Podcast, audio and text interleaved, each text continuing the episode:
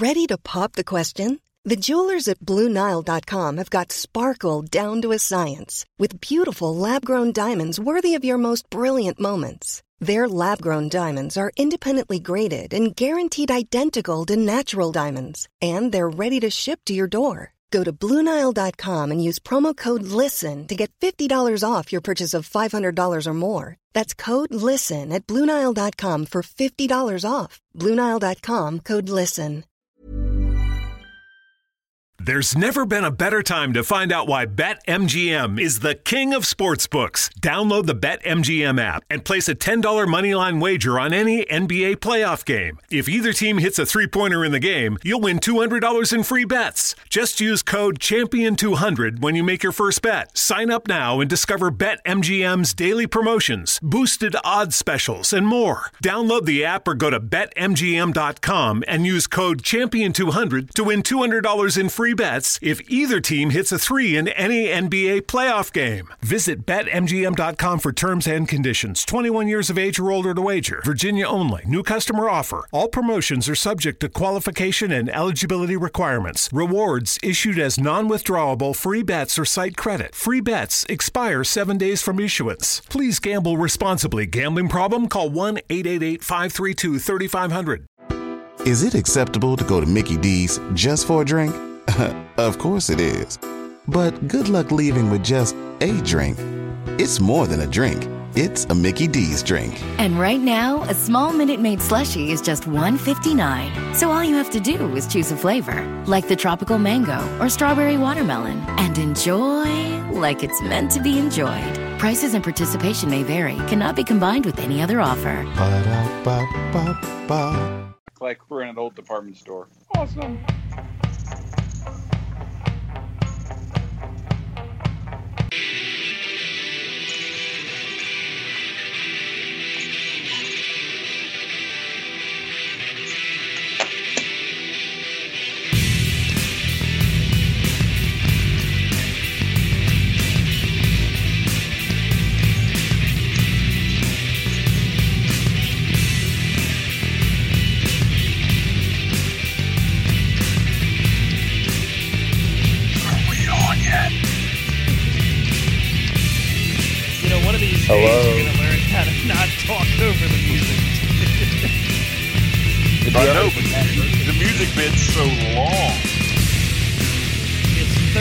Seconds for the rest of your life, sir. Oh well, there you go. Now, now I know the time.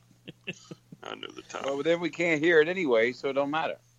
Well, Well, that is true too. the last time I had does it where it was piped in, the last time where I had it where it was piped in, we had the echo from hell. So it's trying to trying to help us out a little bit. But isn't that the one where you weren't listened and then we were like, yay? Wow. Okay. I'm just kidding. Wow. Welcome everybody to Corner to Corner Wrestling Radio. We are indeed live right here from C2CRadioshow.com, PW247 uh, radio.com, and all points in between. It is Takeover night. NXT Takeover is right now. They have switched. They screwed us. It's no longer from Saturday nights.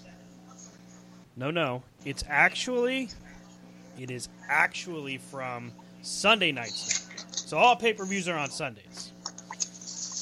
Way to way to really keep us informed, by the way, WWE. Great Yeah. job. on. So, are you watching it? It is on right now. We've got Candice LeRae and Io Shirai, the genius of the skies.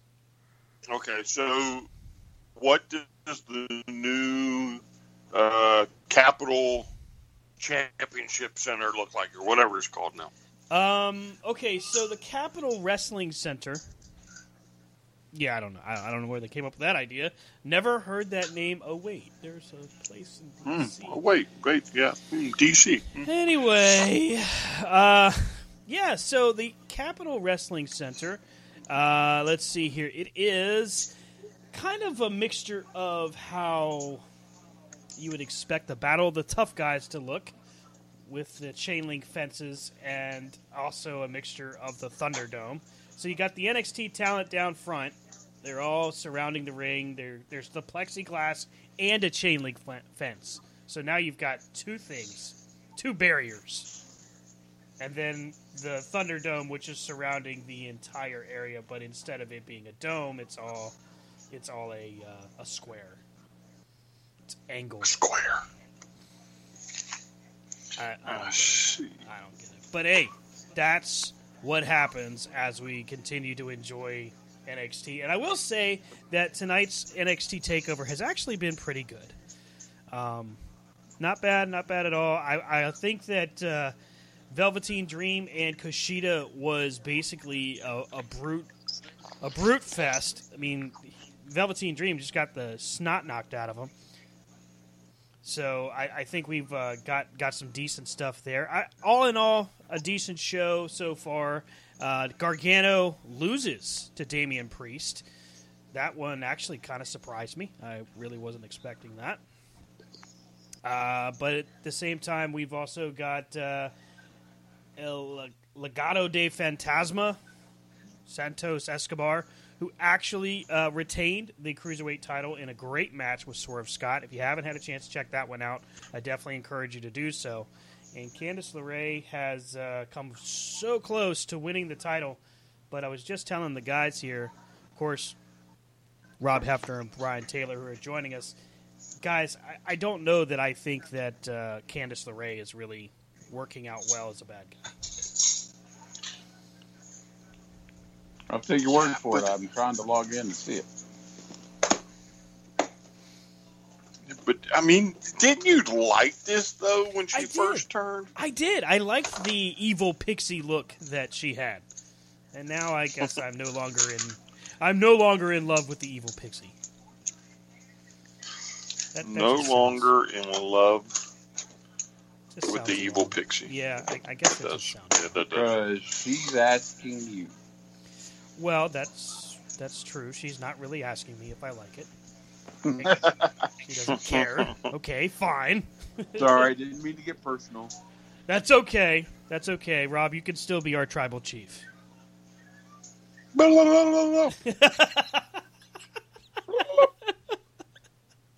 Okay, I wasn't expecting that reaction, but that's a winner. Hey, tonight is the night, fellas. It is the best, the top 10 of the WWF's Attitude Era wrestlers. We all got together and put our own spin to our top 10 Attitude Era wrestlers.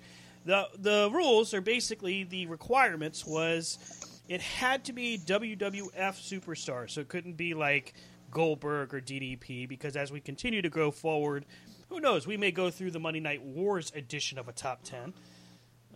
Oh, a little vicious swat Yes, with the and, and and the WWF Attitude Era is defined as a period of time from 1997 to 2002, Correct.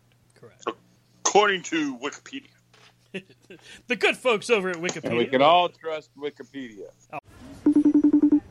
Hey sis, are you FaceTiming me from Home HomeSense again? Saving money, that's my jam. What do we think? Outdoor dining set or wicker lounge set? Since your signature dish is a margarita, go with lounge. Okay, I am so ready for this party. It's been too long. Wait, go back. Show me those pretty ceramic plates. They're melamine. Even you can't break them. Look, these cute cushions match Is my Is that sh- my shirt?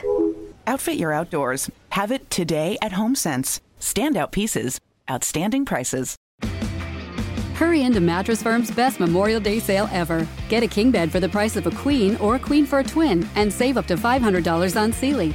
Plus, get a free adjustable base with qualifying Sealy purchases up to a 499 value. Or shop Tempur-Pedic, the most highly recommended bed in America, and save up to $500 on adjustable mattress sets in stock for immediate delivery. And get a $300 instant gift. Talk to a sleep expert today, only at Mattress Firm.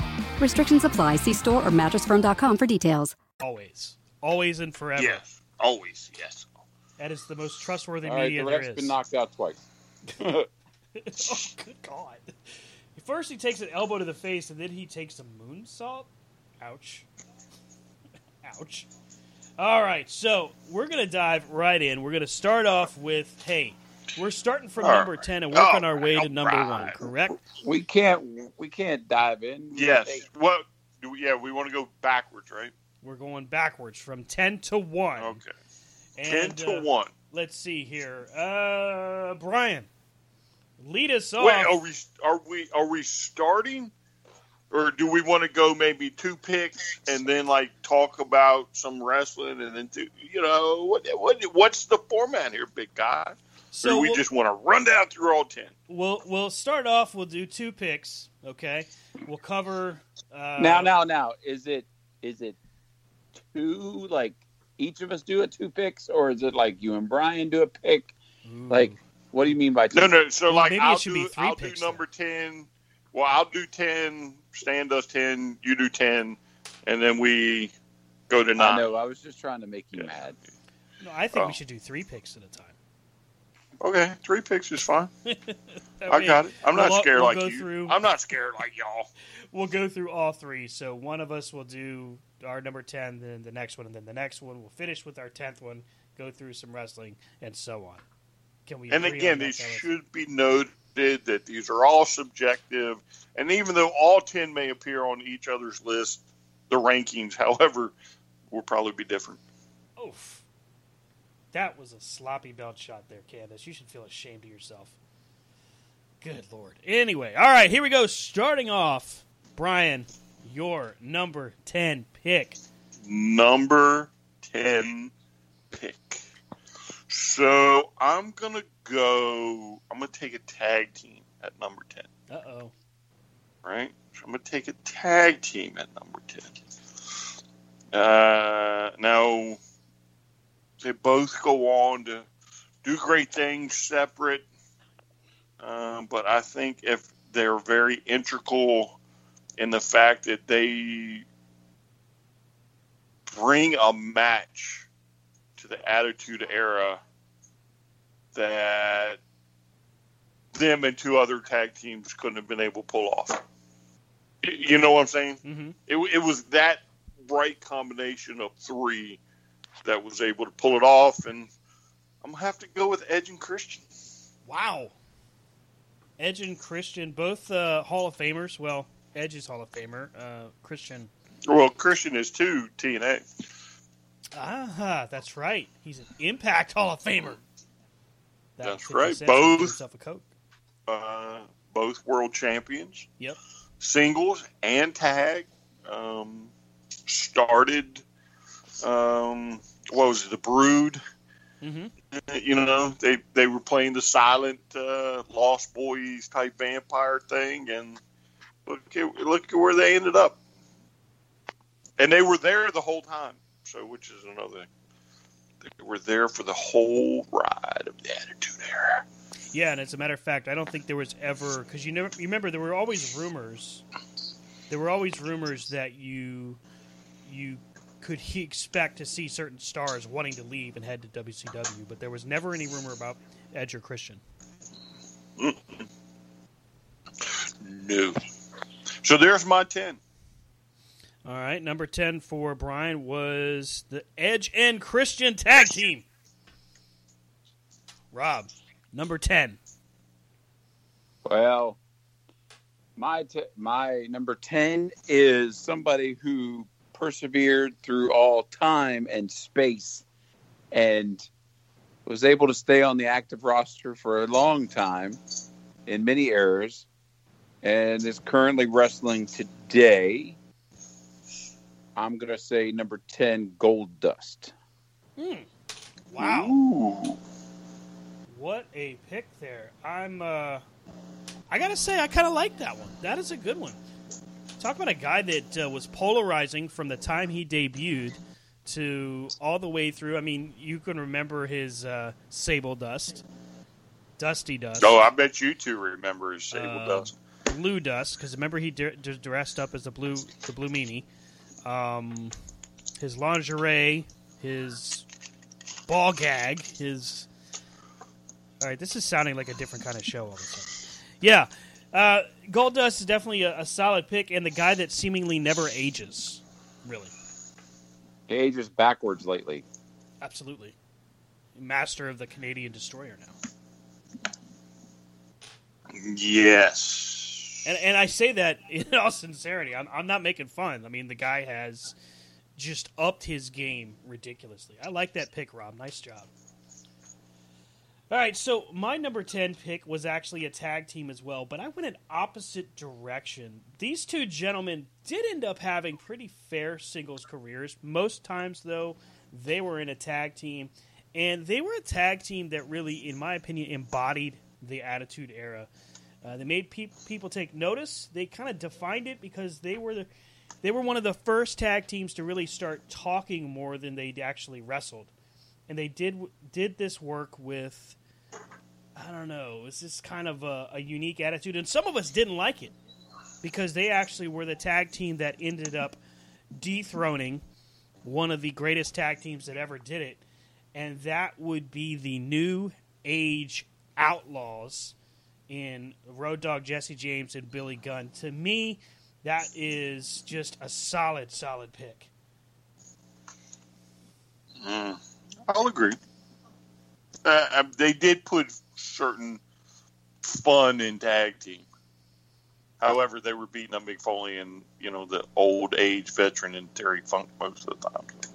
If you want to go put them at ten, I mean, think about it. They beat Chainsaw Charlie and Cactus Jack, the Legion of Doom, the Headbangers, who actually, if you really want to think about it, in the Attitude Era, Headbangers had a pretty big role. So, yeah, that's that's that's my number ten. All right, so uh, first off, let's just identify that Io Shirai successfully retains the title over Candice LeRae. And the past few weeks, there's been teaser videos for a wrestler or performer coming back to NXT to take back, quote unquote, what's theirs. And we get that reveal. It turns out Ember Moon is back in NXT. I am. Uh, I'm cool with that. I want to see Ember Moon versus Io Shirai. I want to see that matchup.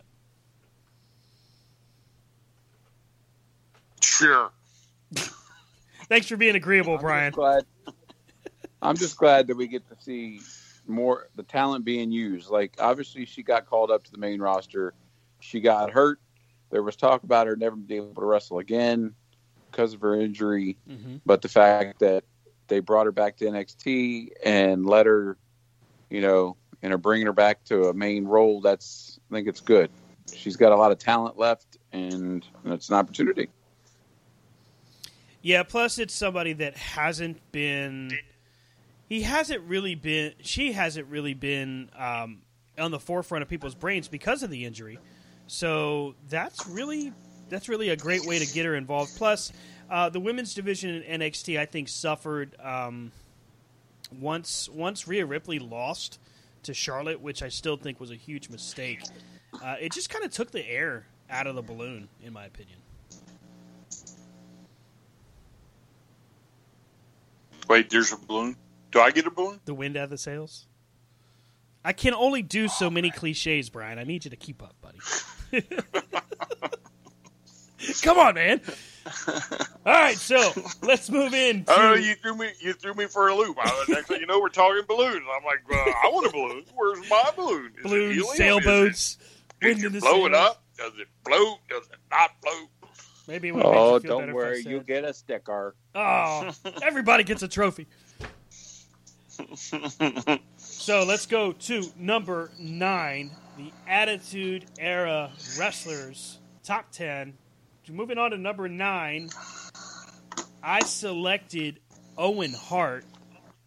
During the early days of the Attitude Era, Owen was a huge part of the moments that made us all pay attention. I mean, we, we'll never forget his matchup with Austin at SummerSlam 97. I mean, obviously, the, the tombstone gone awry. But there's the his time in the nation, uh, his matches with the Davy Boy Smith for the European title, his run with the Hart Foundation, and uh, frankly, Owen Hart's just role in the Attitude Era. I think if you don't have Owen Hart, you're missing a huge gap or miss, missing a huge piece. I'm down with it. Nice one. Not a, not somebody I thought about actually. So, so yes, I'm not down with it apparently because I don't have him on my list. So thanks for calling people Wow. out and making them feel Well, stupid yeah, at but- number nine. But Rob, though, this is the joy, right? This is the joy of the list, right? Because I've said it. I think we're going to have a lot of the same, especially when you get down to like the top five, maybe. And this is, you know, the, it's all subjective. It's it's what you thought, and that's to me that's what makes these lists enjoyable. Yeah, I think it's a lot So of fun to feel put bad. these things together and give Yeah, us don't a feel chance bad. to enjoy it. Rob, you're number nine. My number nine is kind of going off of Brian's number 10. We're going to take one of those people and bring Edge into the top 10 Ooh. singles at number nine. That's a pretty good pick as well because Edge did have a solid singles run both in the Brood and then post Edge and Christian while the Attitude Era was still running strong. Yeah, I can't argue with that. That's a solid run. Bam! There it is. There it is. It's your turn now. It's my turn. So listen, so you know, this is probably not going to make a lot of sense to a lot of people, but Mae Young. so the Attitude Era was all about that entertainment factor, right? Just Yes. over the top entertainment. And some of these guys ain't going to be the best. Some of them ain't going to be the worst. However, I'm throwing a female out there.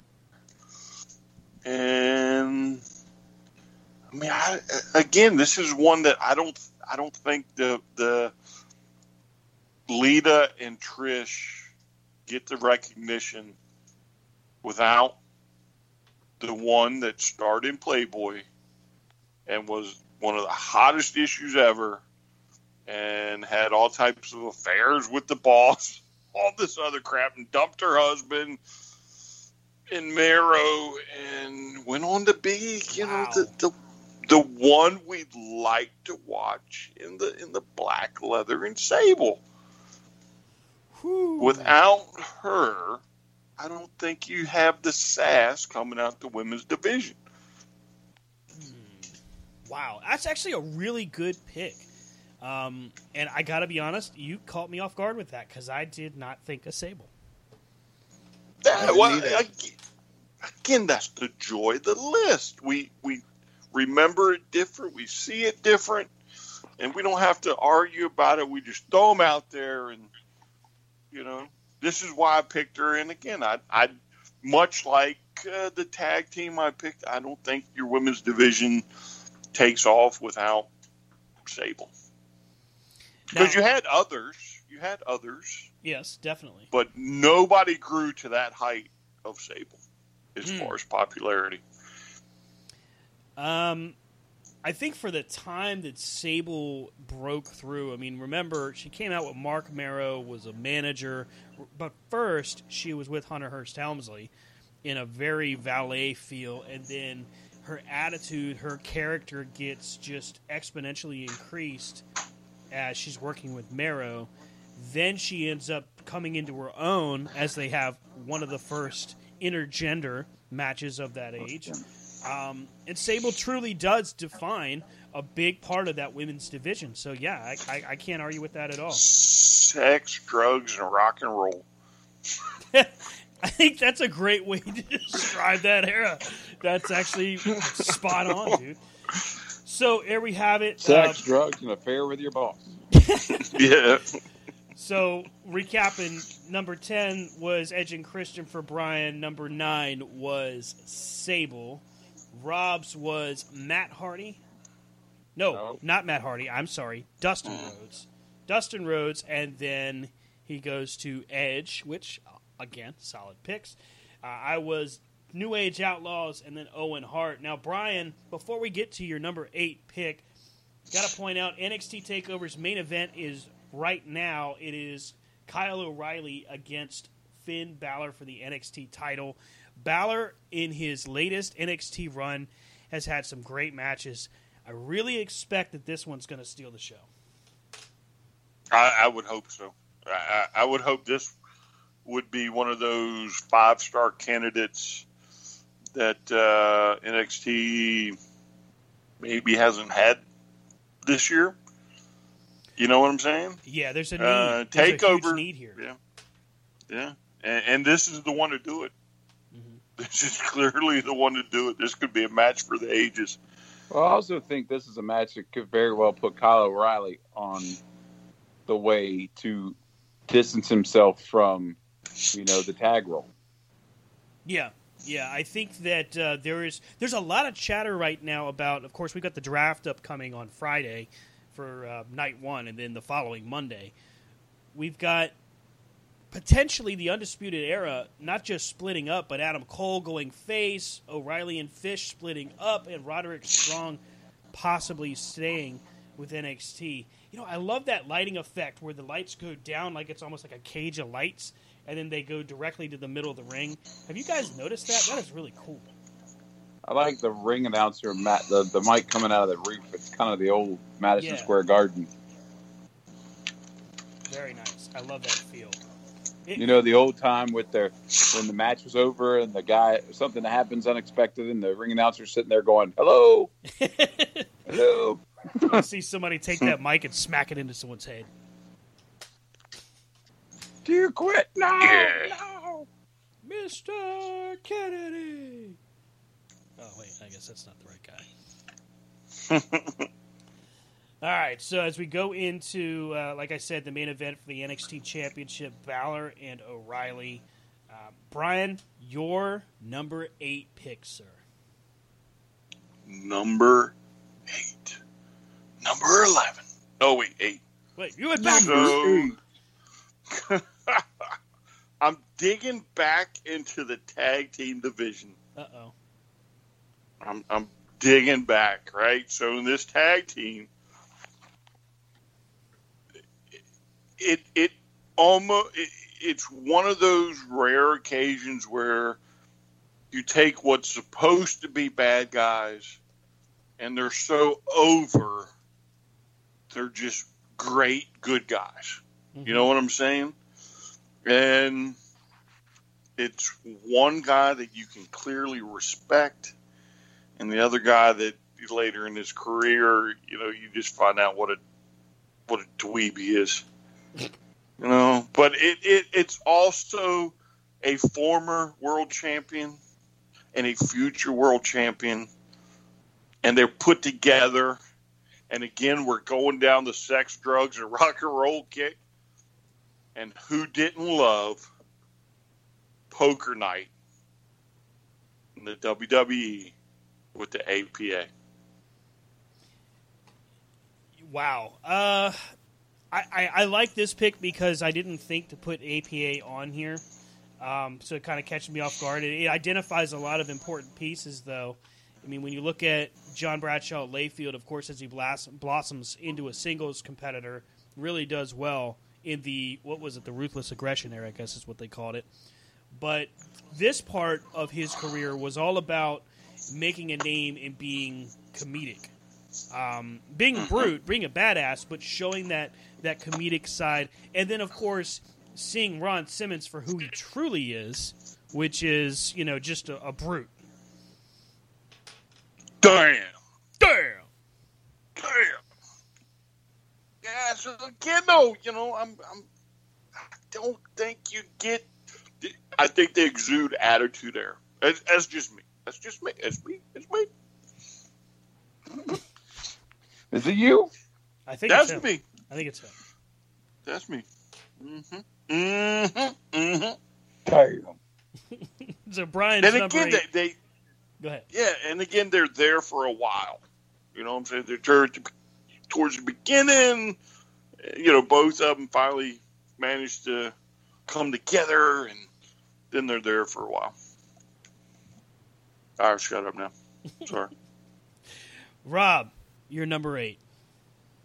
My number eight made an impact before, you know, later changing course, but a Hall of Famer in his own right, former world champion. Uh, my number eight is the other Hart, Bret Hart. Oh, Bret Hart enters at number eight on Rob's list. Wow. Um, you know, you can't really look at Bret Hart's career and not identify the the big role he played in the Attitude Era. I mean, it, really, the Montreal Screwjob is synonymous with the Attitude Era for sure, but his work within the Hart Foundation, his feud with Steve Austin, and you know, no one is ever ever going to forget the sharpshooter where Steve Austin passes out, blood flowing from his face. Um, yeah, I, I that's a solid pick, Rob. Yeah, and I and I think that we can all agree that the worst the worst decision he ever made in his career was to go WCW. Absolutely. Yeah, I, I feel like that really, that really hurt him. I, well, I mean, who knows what the WWE would have done with him? I mean, money wise, he didn't hurt, but creatively and everything. But hey, it wasn't my decision. Well, he definitely had a headache when he was done in WCW. That's not funny. so Stan, you're number eight. My number eight, uh, you know, here's a guy that it's difficult to really look at the Attitude Era without pointing out one of the most vocal pieces.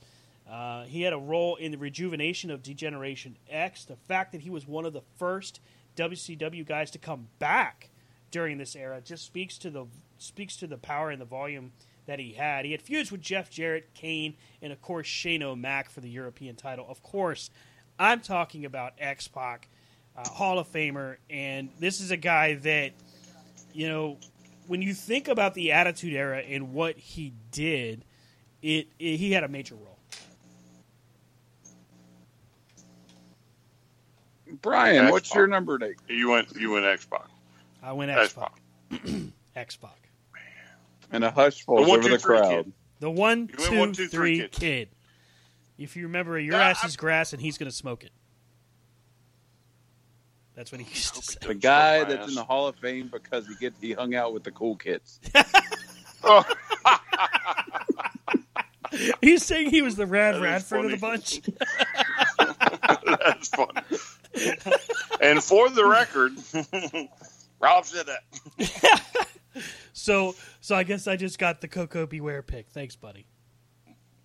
yeah, I think you did. so, I mean, don't get me wrong. If the list was maybe you know like the top thirty, you know, maybe I'd throw him in there. But it's your list. That's you know, it's your list. That's as put Brian said. That's the wonder of this. This is the good thing about this. It's everybody has a pick. So You got to pick. I Your went- voice is heard. I went from a perspective of just the the impact they had on the Attitude Era. I, I didn't go after like the PWI pick. 500. yeah, role, you know don't I mean? defend it. Don't defend it. Stand by it. Don't. Oh, don't let me rock. Can we just say that Finn just kicked him in the head? good God! if he doesn't have a concussion from that, then then there's no justice in this world because that was ridiculous. Finn Balor hitting a basement drop kick on Kyle O'Reilly that just literally sends his head to the backstage area. Bam. There's a headless Kyle O'Reilly in the ring right now.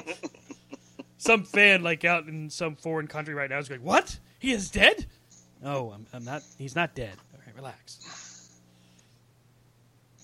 Uh, I wouldn't. Oh, he's doing the air guitar on the armbar. Come on, man, that's not right. That's disrespectful. Yeah.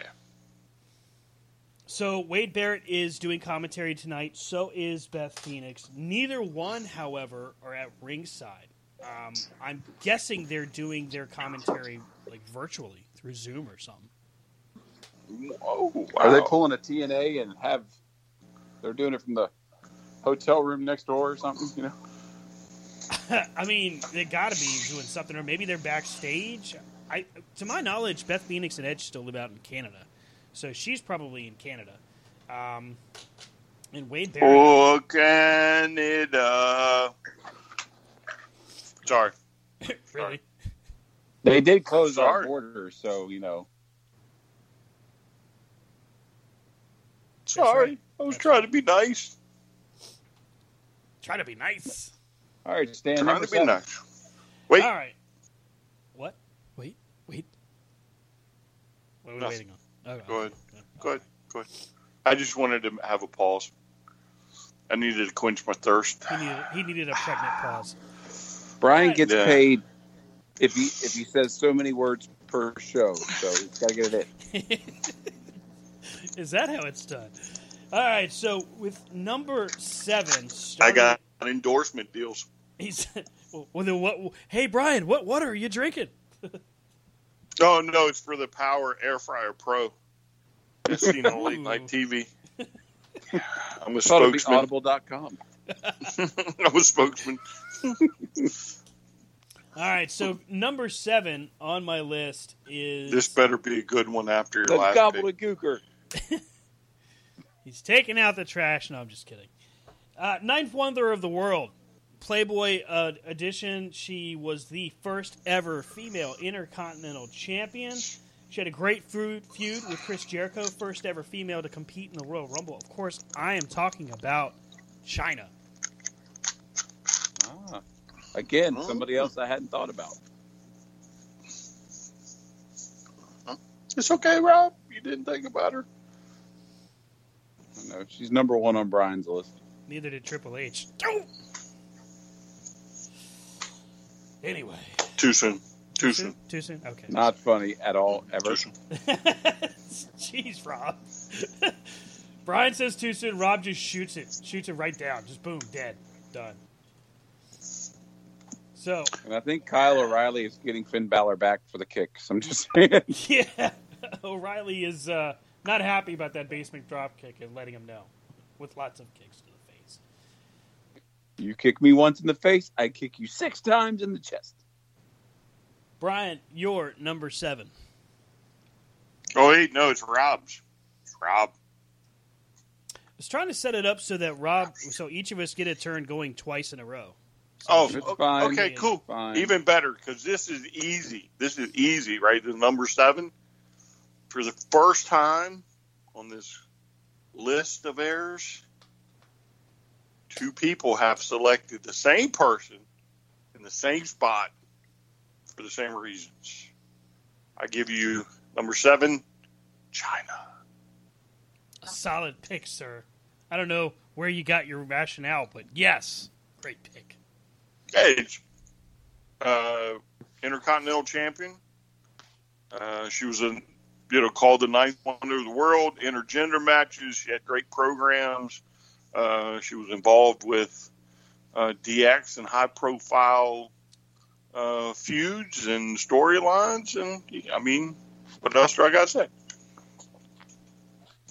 That's a good Very solid. nice.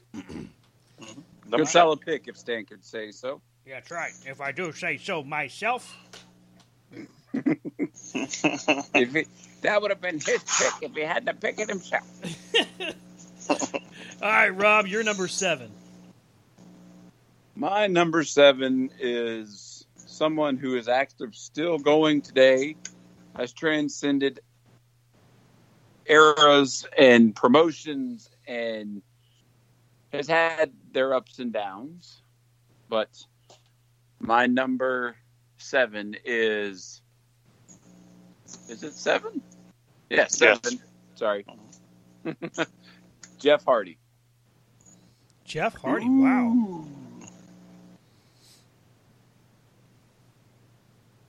Wait, all of a sudden my damn list just went went bye bye. Jeff Hardy, great pick. Team on- Extreme, baby.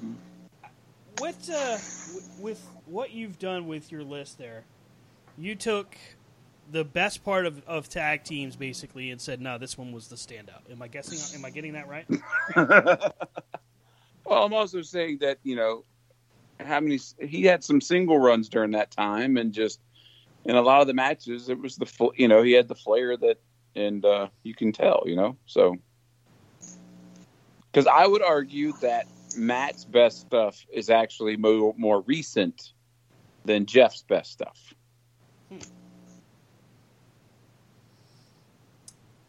I don't know if I could argue with that. I mean, Jeff Hardy has the. It's 2002, right? Yeah, I would say Jeff Hardy's moment with The Undertaker in the ladder match. Um, I think his breakout moments as Intercontinental Champion. Um, the of course his participation in just about every TLC that they had. Yeah, I, I don't know. That's not really a bad pick. Well, thank you for your permission. Competitive, competitive contest right now between Uh, Finn Balor and Kyle O'Reilly, they're beating the piss out of each other right now. It's actually just a. This is the type of matches you expect Finn Balor to be in. Yes. You know, this is what made his name in NXT, and I'm glad that they're letting him, allowing him to get back to that. hmm You know. So, yes. So would that be number six now? It is indeed moving Number six. Number six. Number six.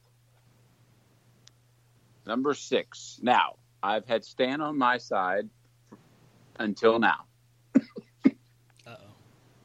because I feel like this person coming in at number six, because of the ups and downs and the moving around and all this stuff, and he was going to come on this list at some point. So I put at number six the Heartbreak Kid, Shawn Michaels.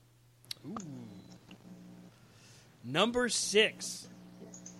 Believe it or not. I know he's your number one because he's number one in your heart.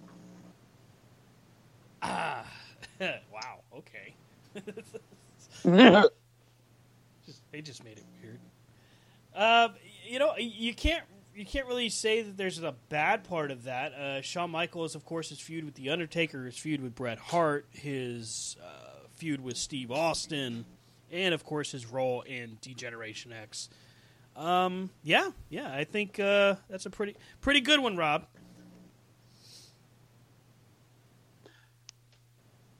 And now to you, Stan. Number six, and believe it or not, I uh, I I had a reason for these picks. I just don't want you guys getting. Oh, oh God, I thought that was three. I swear that looked like he won. Kyle O'Reilly with a Well, he didn't win, but he won a broken rib. Yeah, that looks like he's in some severe pain. Ugh.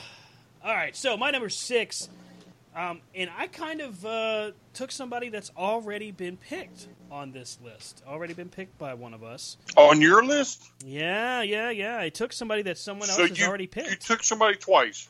No, no, somebody Oh, else has picked okay. him. Uh, Oh, but I, okay. I looked at gonna it from the perspective of the impact, like I said, on Attitude Era. You can't look at the Attitude Era without looking at the Nation of Domination. You can't look at, you know, a guy that, first off, first ever African American world champion. Uh, never mind college football standout. Uh, it, it's of course the Hall of Famer. You know, as Brian pointed out, former member of the APA. I'm talking about Faarooq. Nice. Hmm. I, I don't know. I just Very interesting. when I put the list together, I said, no, I got to look at this from a different perspective because the, the guys obviously think I'm going to go, oh, Shawn Michaels. So I, I tried to find a different perspective. Yeah, but we, we know Shawn Michaels is one on your list. So you trying to snooker us at number six isn't cutting the mustard. You'll see. I think he's number two. Oh, you think he's two? Yeah, because Wow. Triple H is number one. Anybody want to check the Vegas odds on where Shawn Michaels lands on Stan's list? Somebody reach out to us. He's Not actually a bad every pick. every one. He just hasn't called him yet. He's got like substitutions in those slots. That's funny. All right, Brian. Number six. My turn. Right, so I think we've heard every member of this faction's name listed so far tonight. We have future world champions. We have tag team champions. We have former, wasn't uh, this guy an IC champion, I think, at one time in X Pac? Wasn't he an IC champ? X Pac? Was he an IC champ? Mm, A long I- time ago, I- yeah. Yeah, I think he was at one time. light right heavyweight before the- champ, European champ, I think even cruiserweight champ. Oh, maybe it's maybe it's European. I'm thinking of, and now I've ruined it. But I'm putting D-Generation X at number six.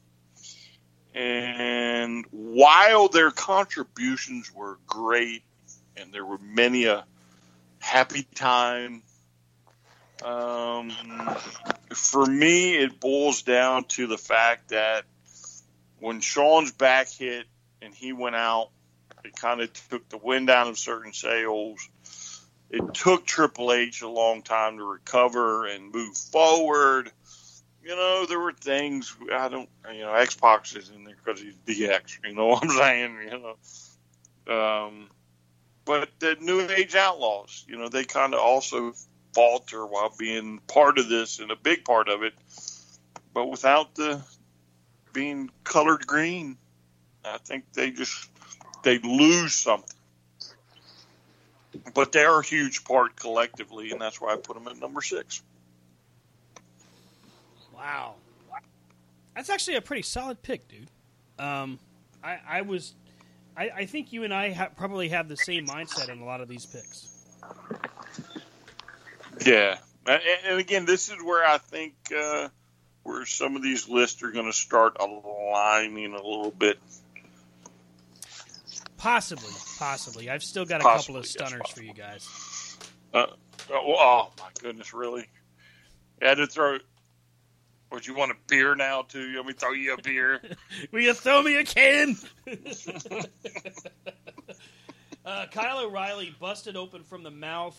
Um, I don't know if they're trying to play off that he's bleeding from the insides or if he just literally busted his lip. I can't really tell. All right, who's number five? Who's got five? Well, You do, sir. You do. You Me? the first shot at number five. At number five. So Johnny Five. this this guy, I mean, he really gets the gig of a lifetime, and he's able to just take this character and turn it into one of the true immortals uh, of this business. And he's an individual that inst- instilled fear in the hearts and minds of the fans during this period of time. And I mean, they, he even crucified somebody on TV and got away with it. In The Undertaker, number five. Wow. Boom. Wow. I, I think our lists are going to suddenly start aligning here, but I think there's going to be some variance as to where we place them. Um, but I can't disagree with the Undertaker. That's a that's a good choice at number five. Uh, let's see, my number Be five. me. What's that? Yeah, I guess it would be me, so you can go twice. Right, right. You're right. Rob, your fifth pick. So my number five is going to kind of, I guess, it's a name you all are going to say, I know, but I'm just going to go put the name out there. Um, the Rock. Spill it, Rob. Oh, the Rock. Whoa. Wow, at number five. The Rock says. Interesting. He's got, I mean, he's got a word in the dictionary. His own word. I'm just saying. Not many people have that. He does. He does. And right now, he might call Rob that for putting him in number five. Get You jabroni. Yeah. Um, It might be some pie eating time. Wow. He he said pie. Can we say that on here? Okay. Uh, We can say pie. We It's can our show. pie. We can do whatever. That's It's right. We're in charge. We make the rules. and uh, folks, again, if you're tuning in, this is hey, it's Corner to Corner's top ten Attitude Era WWF wrestlers. Uh, we are at the halfway point, getting ready to un, un reveal, getting ready to reveal my number five. My fifth pick, actually, before I dive in, no, let me go ahead and say it. My fifth pick, I wanted to make sure that I put this person on the list, if nothing else, because of one segment that we all will never, ever, ever forget from Monday Night Raw. Plus, when you talk about characters that just screamed Attitude Era, how can you ignore sexual chocolate Mark Henry? And of course, the birth of the hand with his his wonderful girlfriend Mae Young. May she rest in peace.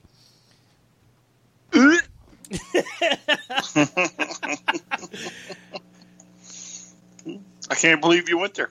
I, but you went there. I had to. I had to. I, I, I can't I, believe he's number five. I had to think about it from a different perspective. I was like, no, we could easily do this whole thing where we're like, oh, yeah, you're going to put Triple H here, you're going to do this and that. And I was like, no, I want to do this different. So, yeah, that's where I get Different. Different. All right. Bam! There it is. There it is, folks. Rip the band aid off. Balor with the near fall after the, uh, what does he call that? The Sunday Bloody Sunday? Or no, that's the reverse 1916 is what he calls it. Um, was going for the coup de grace, got kicked off the top rope. Now O'Reilly attempting to mount a comeback. Ooh, nice little uh, reverse dragon screw there on the rope. Interesting. You said mount. Yeah.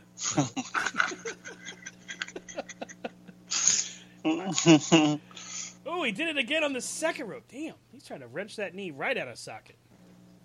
All right, so we go from number five, and we are, of course, airing live from C2CRadioshow.com and PW247Radio.com to number four.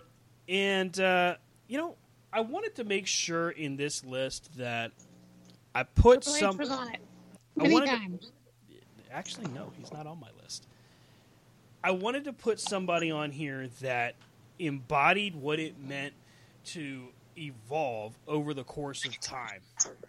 When you talk about a giant in the wrestling ring, when you talk about somebody that is imposing and, and intimidating, and, also charismatic and able to draw the fans' attention, I mean, this guy had a character that when he was given to him, at first, I mean, I really didn't think it was going to take take off. I didn't think it was going to last. But over the course of time, you can't forget the fact that he had memorable feuds with Steve Austin, The Rock, The Undertaker, pile, Tombstone pile driving Pete Rose. Of course, I'm talking about the Big Red Machine Kane at my number four. Oh, I thought you were going to go Great Khali. The Punjabi Prince. Kane, that's a good pick. I didn't have him on my list at all. yes, Kane is a very solid pick.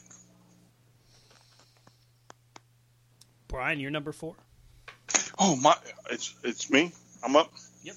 So, uh, I, you know, I looked, the way I looked at this is I wanted to look at who I thought personally contributed, like just over the top and help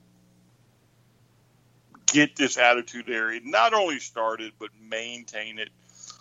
And I'm going to have to say that mine is not quite as spectacular as Mark Henry or Kane, but the contributions to this guy alone uh, are are astronomical. In the fact that he may he won the Monday Night Wars for the WWE when Eric Bischoff got Tony Schiavone to say, "Yeah," and on the other network, so and so is winning the title. And he also had the possibly the greatest Hell in a Cell match with my number five pick, and I went with Mick Foley. Ooh. Mick Foley's first entry in the top 10 amongst the three of us. Good pick, man. I like that because, I mean, mm-hmm. you had the three faces of Foley Cactus Jack, Dude Love, and, of course, Mankind with uh, Tony Schiavone saying, yeah, that'll put butts in seats. Good pick. Mm-hmm. Uh, you know, not to not to mention uh, the the classic match that would probably just literally shut the internet down. This if, if it happened now with The Rock. Oh, geez, the, yeah. What 20, 20 chair shots Right. or whatever it was, and yeah, uh, you know the Rock and Sock connection. There's there's so many moments from this guy, and you, you would have never expected it. You would have never seen him unless Vince saw something in him.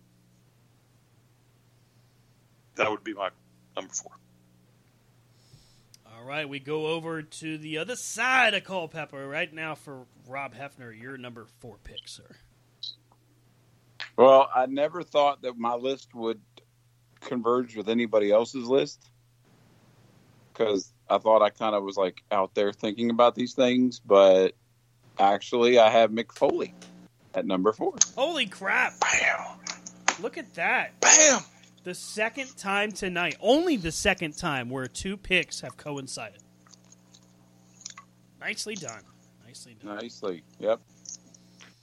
And now Finn Balor is bleeding from the mouth. Ew. That's just nasty. Get your receipt, mother. Well, I, I guarantee it's a receipt because there's times that old Alex Riley had him in a a, mo- a hold and he was You said you said Alex Riley. A No. Rod. A Rod's back. What, what was he called in Glow? Was it Iron Horse?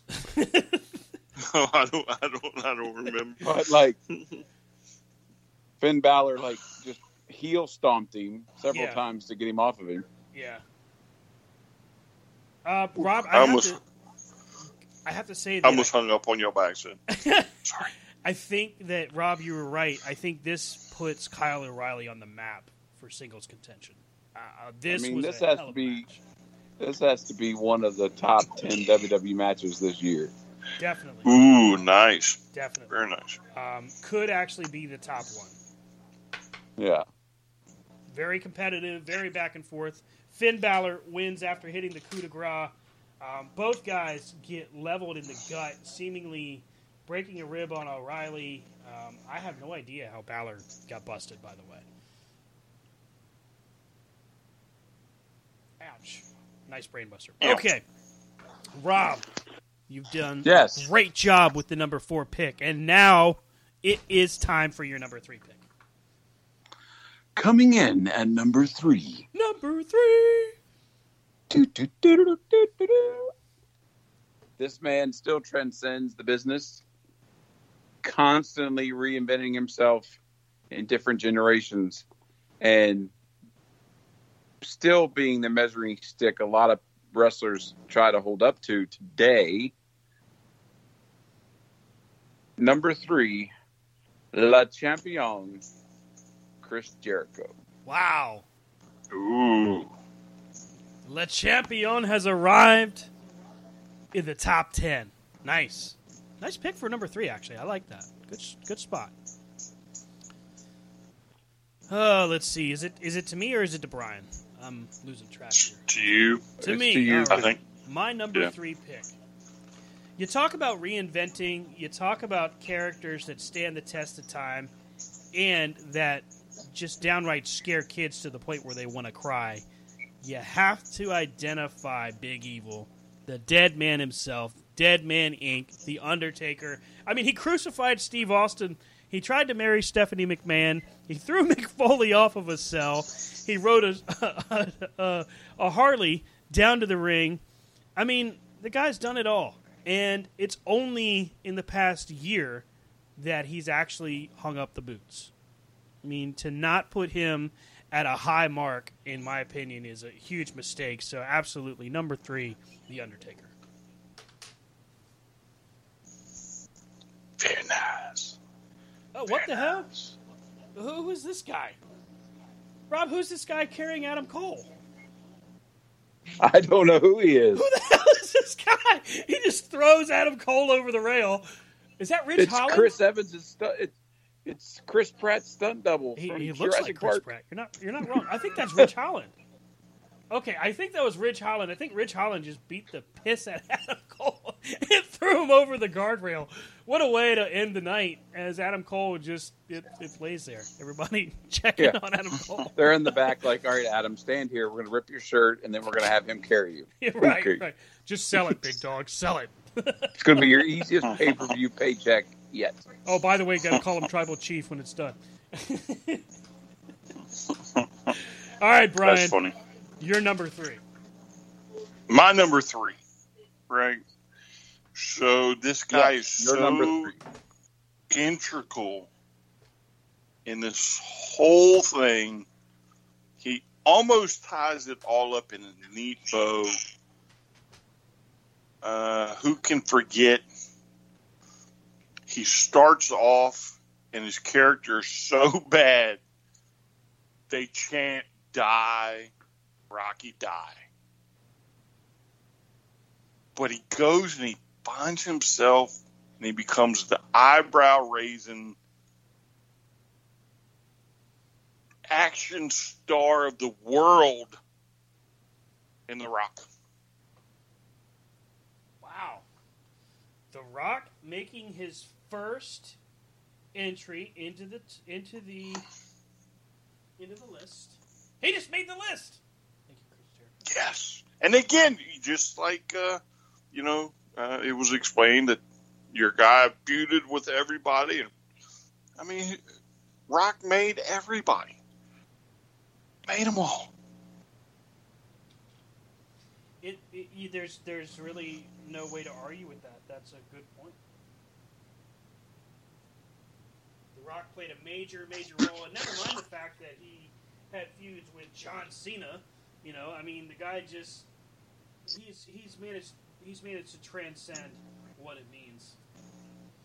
Right now on the network, we've got a Drew McIntyre 24 7 or 24 WWE 24 special, talking about him being the chosen one. Um, interesting special there. I think I've watched that before. Looking at wrestling news before Brian gets to his number two. AEW has uh, a lot going on right now, and so does Impact. Impact saw the return of Rich Swann to really make the challenge for the World Championship against Eric Young at Bound for Glory. Um, interesting enough to see some of these things happening as Eric Young, again, back in the spotlight of Impact. We talked about it a couple weeks ago. I think this is a great move for Impact, especially because it's Eric Young. Oh yeah. So Eric, to me, Eric Young, the way that Impact uses him is the way that the WWE should have used him, uh, especially when he was Insanity. Uh, I think they just really whiffed on that so so incredibly bad. Um, so I'm glad to see he's back home and uh, back in a place where they uh, appreciate his talents. Yeah, I mean we've we've seen we've seen a lot of uh, a lot of interesting moves during this uh, COVID era where people were released from WWE. Heath Slater had a great role uh, last night at uh, Victory Road. Um, he and Rhino were successful in a tag team competition. Go figure. But Heath still apparently doesn't have a contract as it was an unsanctioned tag team match. Come on, man. Hire Heath. He's got kids. Yeah, he's got kids. got kids. Um, hey, uh, before you get to your number two, Brian, I wanted to ask you, what do you think of Eddie Kingston and Jon Moxley's feud? What do you think of that? Um,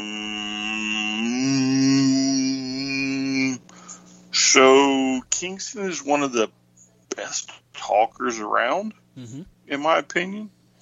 Uh, he can go more of a, a harder style, uh, which I think is what Moxley um, kind of needs.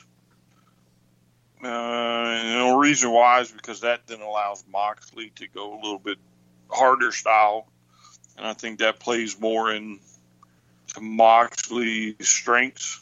Um, I I really don't. Uh, well, how do I say this? Um, so I like that it's going on. However, I don't know if I really see Kingston uh, like world title contender. Right.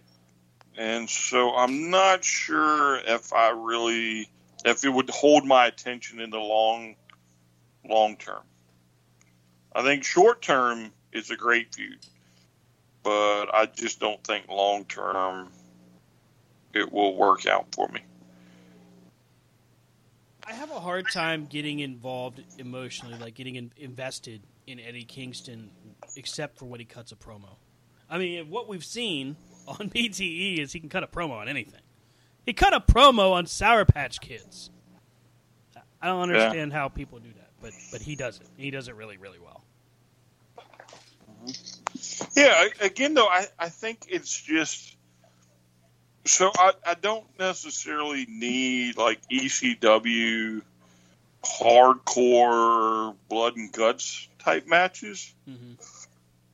but I do want to see kind of ECW smack the piss out of each other type matches, Mm-hmm. especially with somebody who like Moxley, right? So who cut his teeth on those style of matches, right?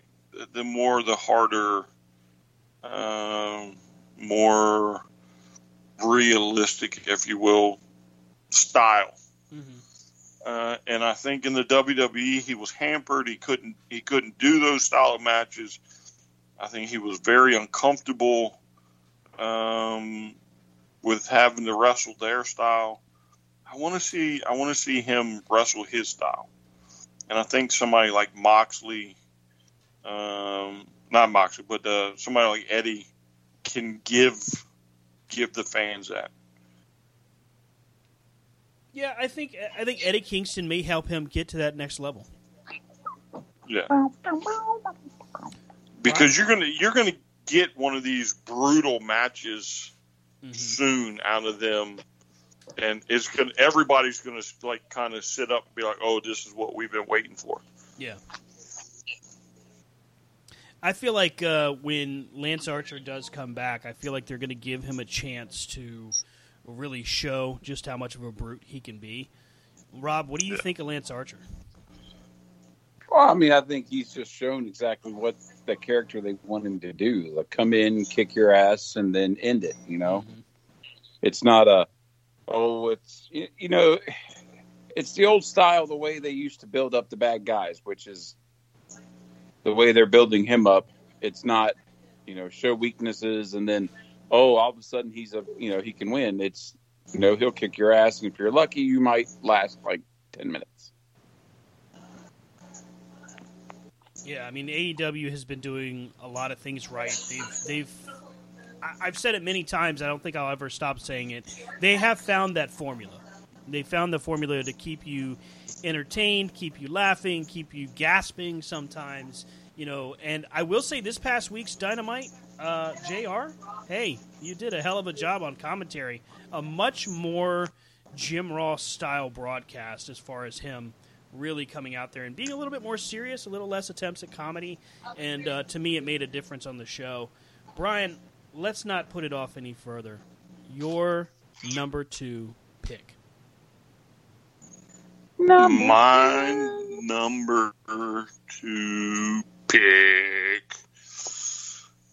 It could go in so many different directions, but again, the, you know, they're all kind of lining up to this one individual, and the one individual is nobody with number without number two. The attitude era is nobody is nothing without this guy and I'm going. I'm going out on a limb here. Some people are going to say, "Hey, that's dumb." Some people are going to say, "Hey, he's not a wrestler."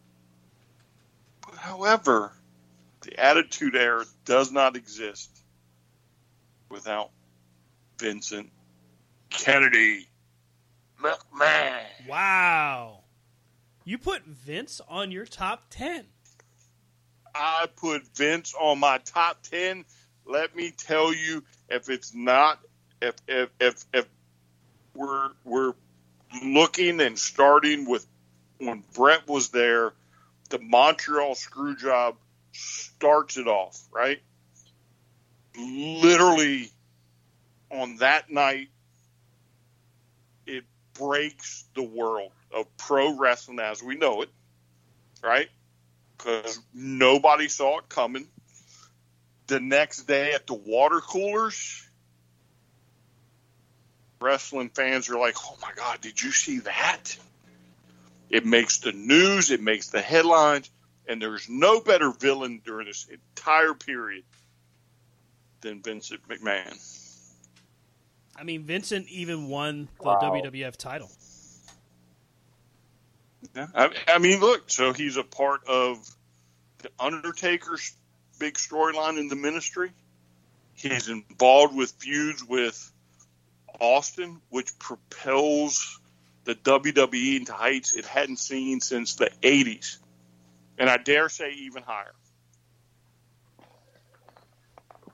I won't lie that I didn't think about Vincent Kennedy McMahon on my top 10 at some point because you're exactly right for those reasons. I mean, he was willing to take his company that was very PG, very aiming towards the kids, and he was willing to do everything to stay in business during this time. And if that meant throwing his son off a 50, you know, whatever, or having his talent pose in magazines or getting on TV and cussing and that kind of like he was just willing to do whatever he could to stay alive. Yeah, and so I mean, he grabbed his competition by the throat. yeah, I mean, and that's the thing. Like I just, wow, I thought he was going to be on somebody's list, and he was very close on mine. Um, I got my list and had actually forgot somebody. So real quickly, I was like, all right, who could I do- go for? Oh, oh, oh. Then I thought about him, and then I went in another direction. But good job, Brian. Yeah, that's a. Thank you, thank you. All right, uh, let's see here. So, Rob, your number two Yes. pick. My number two pick is probably the still one of the best t-shirt selling superstars of all time. He was a hell raising, beer drinking. He would stun you or kick your butt or whatever. He didn't care. He'd hit you in the head with a a, a hospital pan. And I'm talking about Steve Austin, Stone Cold, the man who was one of the standard bearers, I believe, in the sta- in the Attitude Era for. WWE. I mean, how can you how can you argue with the success of Austin 316? Seriously, if Right. there's, if there's a shirt that defines the Attitude Era, I think that'd be it. I mean, how many of us got tired of seeing those smoking skull shirts? You know, like it's like, come on, come up with something. We had we had a friend of ours that had every single freaking Austin shirt that was made. Every time a new one came out, he had it. I remember on Monday Night Raw, Austin came out with a shirt. Brian looked at him and said, "You don't have that one," and he said, "I will Monday." You know, like, yeah. yeah, the uh, and plus, I mean, it comes out with one of my favorite titles, which is the Smoking Skull title too. I was and it's the first time I ever saw, like,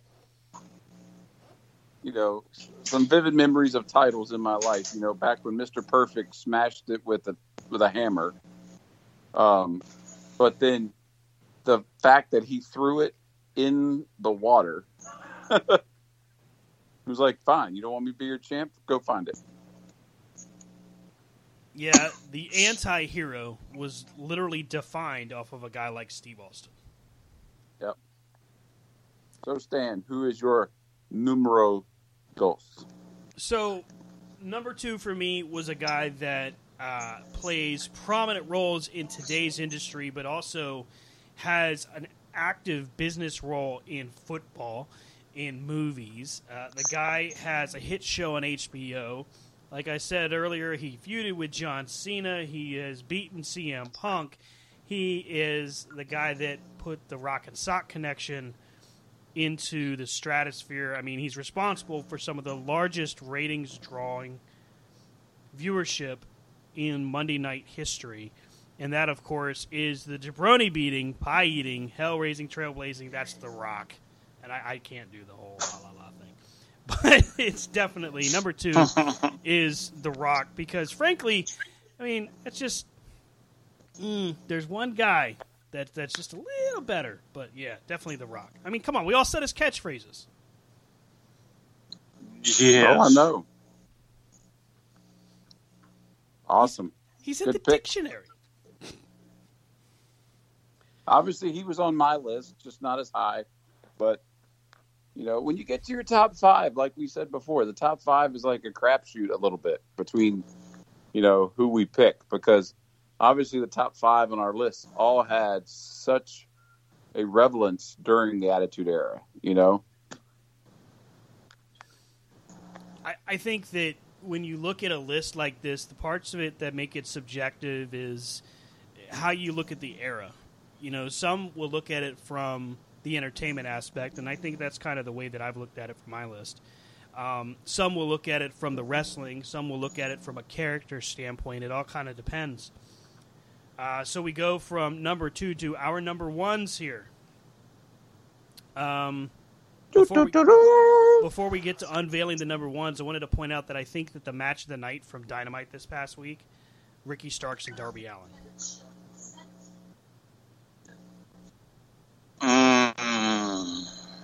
Great content. Well, let- uh, I very fast. Yeah, man. There's God. Let's get the one out the way, and then let's talk some AEW.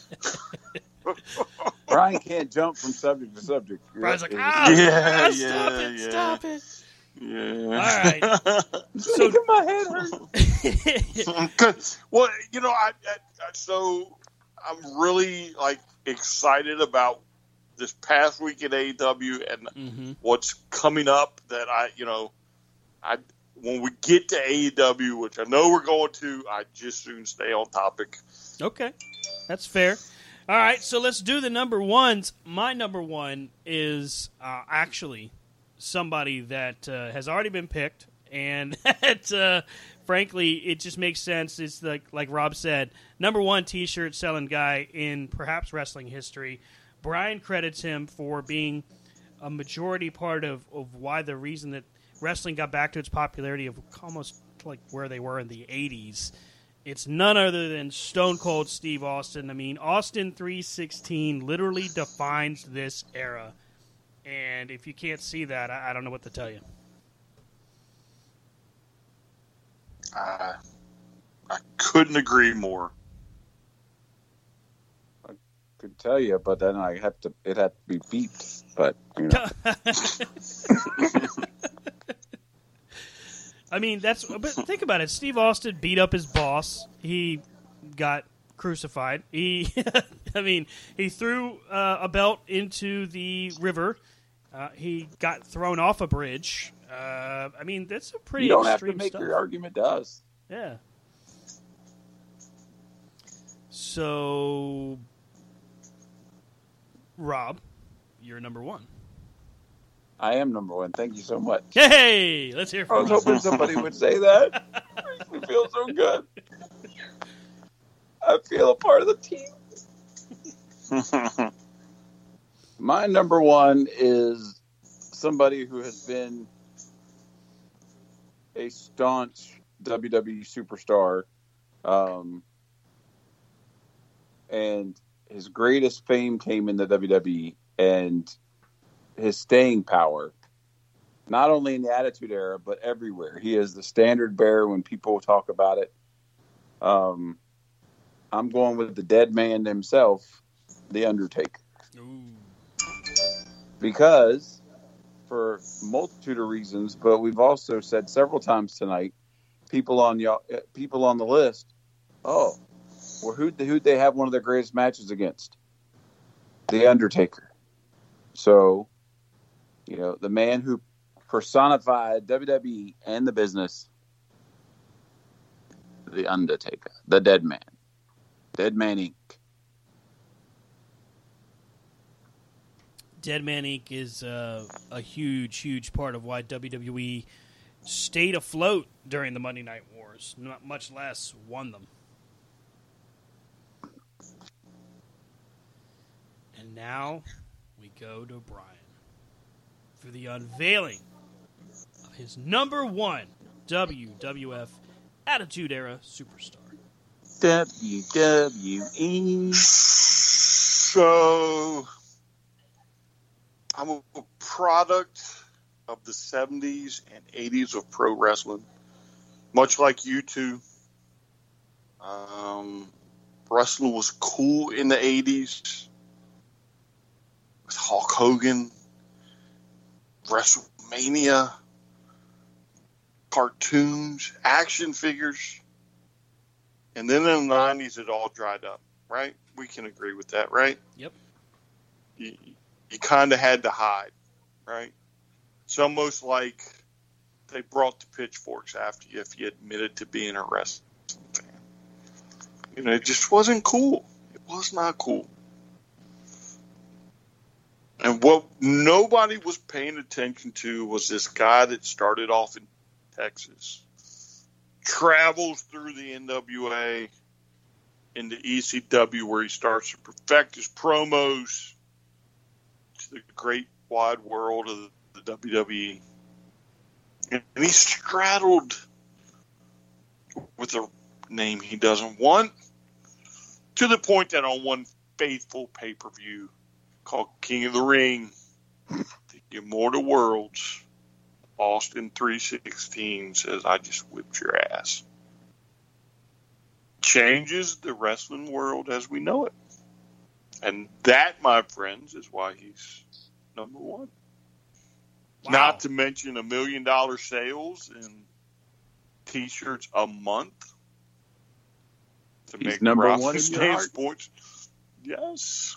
He's number one. Not your to heart. mention he got to kick his boss's butt. you know, but let's look at the Mike Tyson incident. Let's look at uh, the Shawn Michaels incident. Let's look at the feud with The Rock. Let, I mean, there's so much to look at. There's this body of work is probably bigger than anybody else's on my list, anyway. The the the bedside pan incident. I mean, you know, it just goes on and on. The Zamboni, the beers, you know, it just goes on and on. Then I, there you that's, I have it, think, folks. think that's why he's the biggest part of this. Brian and Stan's lists come together at the end. Yeah, it's a happy ending. It's a happy ending. It's like a. Hallmark movie for re- for wrestling fans. Uh, you know, it's it's it's not it's not hard to look and see who was really the standard bearer for that entire time. I mean, you think about all of the work that he did. Brian, you pointed it out. I mean, the promos that he did in ECW alone told you that this guy was going to be not just something special, but something huge. And I mean, absolutely, that's exactly what he became. And he is one of those wrestlers that we still to this day hear people, a lot of people, asking for one more match. Well, not just one more match, but I mean, much like The Rock, you know, you can still hear, you know, whatever 316 says, I just whipped your ass. Mm-hmm. You know, you can still hear it, you know? Um, and the fact that still today, you bring either one of those guys into your wrestling event and give them a mic, you know you have a guaranteed, you know, spot of the night. You know, Mhm. Steve Austin can still get on the mic. You know, do we have to remember WrestleMania, where Hulk Hogan came out and said, "I want to thank everybody for coming to the Silverdome." Uh, yeah. And then he storms out there with a beer in hand, and he's like, "You mean Superdome?" like, so he didn't, he called out literally one of the legends in the business in front of everybody. Yeah, well, and and then speaking of WrestleMania, let's not forget, which to me is probably the first time I ever saw a crowd flip in one match. Mm-hmm. I mean, we're not talking a build up. We're not talking a six month process. We're talking they flipped in a match, which is very, very rare. Yeah, I mean the phrase "double turn" never really got brought up before WrestleMania 13, in my opinion. Yeah, I, I mean, I honestly cannot think of, of in a match. Now, there are moments that it happens, you know, like people getting jumped outside the ring. Mm-hmm. But in a match where you have a clear defined face and a clear defined heel, and by the end of it, whoop, the whole the whole you know dynamic is flipped upside down. Mm-hmm. Yeah, it was a work of uh, wrestling art, in my opinion. Mhm. That, that entire feud, but but that matchup itself was definitely a work of wrestling art. But there you have it, folks. Our top ten superstars from the WWF in the Attitude Era. Wow, you know this actually was a difficult list to put together. I did not want to do the predictable. Let's put Shawn Michaels at the top of the list because you know I had to really like really put pen to paper and really think about impact and what they did and all that stuff. Yeah, I, I mean, I was I was expecting the top five to align a little bit more, but I'm pleasantly surprised that it didn't it didn't align as much as I thought it would. I'm glad we had it, had, had variety. You know, Or did uh, Rob? Didn't you pick the second list? Didn't, didn't you decide what the second list was? what the top ten failed w, WCW gimmicks?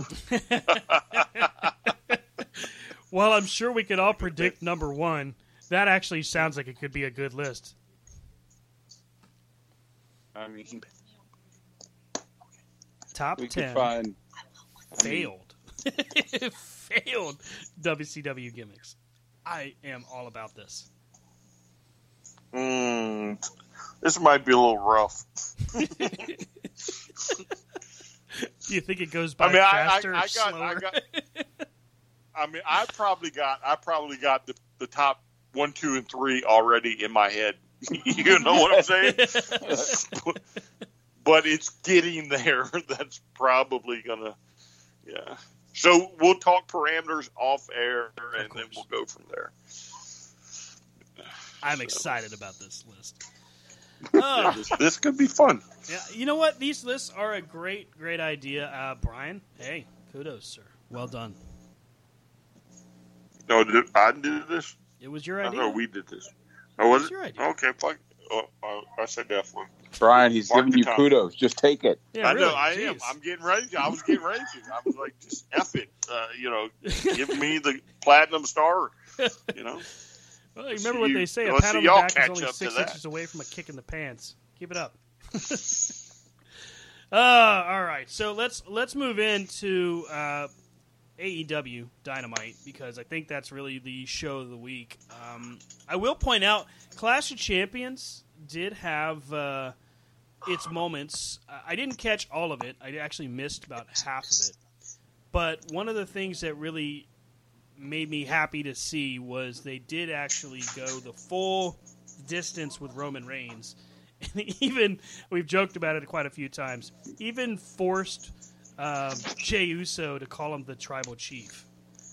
And continue to beat the snot out of him until he finally, I think he finally says it in a like a real half-assed way, but it was no, no. I'm sorry. It was his brother that came out there. Jey came out there and saved him. Didn't throw in the towel, but basically called him the chief. All right, man, you're the chief. It was it was kind of funny. It was definitely it was definitely a he owed him money moment. Yeah, it was one of those uncomfortable almost moments to watch. yeah. Did he not give you back something when you were a kid and now it's like you had my favorite, you know, Rocky Johnson figure and you didn't give me back Appa? Bang. Yeah, there were there were moments during that matchup where I was like, "Good lord!" I mean, it, all right, guys, let's let's take it home, okay? I mean, just imagine the meeting backstage. Hey, guy. Hey, Jey. Was it Jey or Jimmy? it was Jimmy. Hey, Jimmy. You get to be the main event at Clash of Champions. What? Awesome. Yes, finally get my moment. But you're going against Roman Reigns. Oh, that's fine. We're family. We'll be fine. He'll take, well, you know, he, um, you're going to get five moves. and then for the next 20 minutes, he's gonna beat you like you owed him something. It was um, it, it was literally like like Roman described in his promos. Um, hey, th- this ain't your moment. you're gonna come in, you're gonna get the payday, and you're gonna get your ass whipped, which is literally what happened. He thought it was his moment, and then he quickly realized, oh, tag team champ, tag team wrestling is not that bad. I'm ready to go back to tag teams, Vince. I'm ready. All right, so like I said, there really wasn't much out of uh, WWE outside of that. Um, I think the show of the week definitely goes to AEW and Dynamite. I felt like it just delivered on a lot of levels, better than the week prior. Although, um, still some some thoughts I had. Let's dive in with, like I said, I said it earlier. The match of the night I think was Starks and Darby Allin. So I, I think that might have been more than a match of the night. Um, I think that might have been like a match of the month. Ooh, okay. Um, I mean that was a that was a really good match. Um, I mean it, it had everything. It was a good. It was a well done story. Yeah, you could feel the energy level from the two guys. There was there was hard hitting impact. There was dram- drama to it.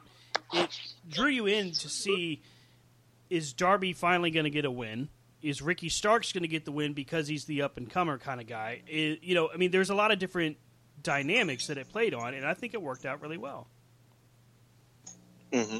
And, and to me, it, it it showcases the future, Mm-hmm. especially if they sign these two to like a long term deal. I mean, if this is what I get to look forward to at least once a year for the next three, four, five years, I'm happy. You know, you know, this I thought it was a very good, solid match. And even even listening to Taz, who I expected him to have kind of a a slanted view of it, he was forced to identify Darby as just an, a solid competitor and a, a, a threat to Team Taz. So that that was actually kind of a cool dynamic to do because I felt like Taz really sold it even better. So it just lent more credibility to the fight that these two were having. Yeah, I, I agree. Um, and the other thing too is that you know it was actually pretty much just a straight one-on-one contest. Um, whoever like you know come up with the, the story of the match or whatever, it, it's nice and refreshing to see that even though you could have gone the route of outside interference, you, you just didn't. You let them hmm. have this moment to shine. Yeah. And that's a good way to kick off the night too. Definitely. It it it was actually to me it could have very easily been the main event and I'd have been fine with that. But the way it set the night off as far as really getting you started in the right frame of mind, yeah, it, wa- it was a great way to start us off because we had some some solid not just segments as far as promos, but also some great matches with that would still come up, and that was you know, hey, Darby Allin and Brodie Lee, not Darby Allin, um, Orange Cassidy and Brodie Lee for the TNT Championship. Wow. Um, first off, with Brodie Lee, you have such a unique guy that you can do all sorts of different things. He can be athletic, he can be dominant, he can be um, comedic, he can be, you know, a lot of different characters all in one. And with Orange Cassidy, we were talking about it during the match in the in the group chat that Orange Cassidy has developed himself to a point now where he almost doesn't need to do, you know, the whole hands in the pockets thing. But to me, to see him shift from uh, sloth Orange Cassidy to, you know, 95 miles an hour, balls to the wall Orange Cassidy is actually really fun to watch, and it's a fun ride to go on. And you almost forget that he lost that match by the end of it because of the fact that it was just so fun to watch him get amped up. Yeah, I mean, he. I don't think Orange Cassidy disappoints that I can recall yet in AEW.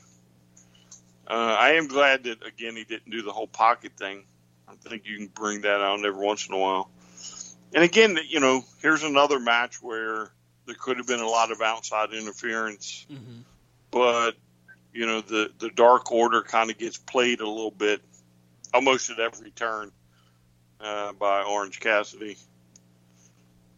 Uh, and once again, I you know this is a this is a great match for Brodie to exert dominance and show why he's that champ, and I think it worked. Rob, what do you think of Orange Cassidy? I mean, his in ring is.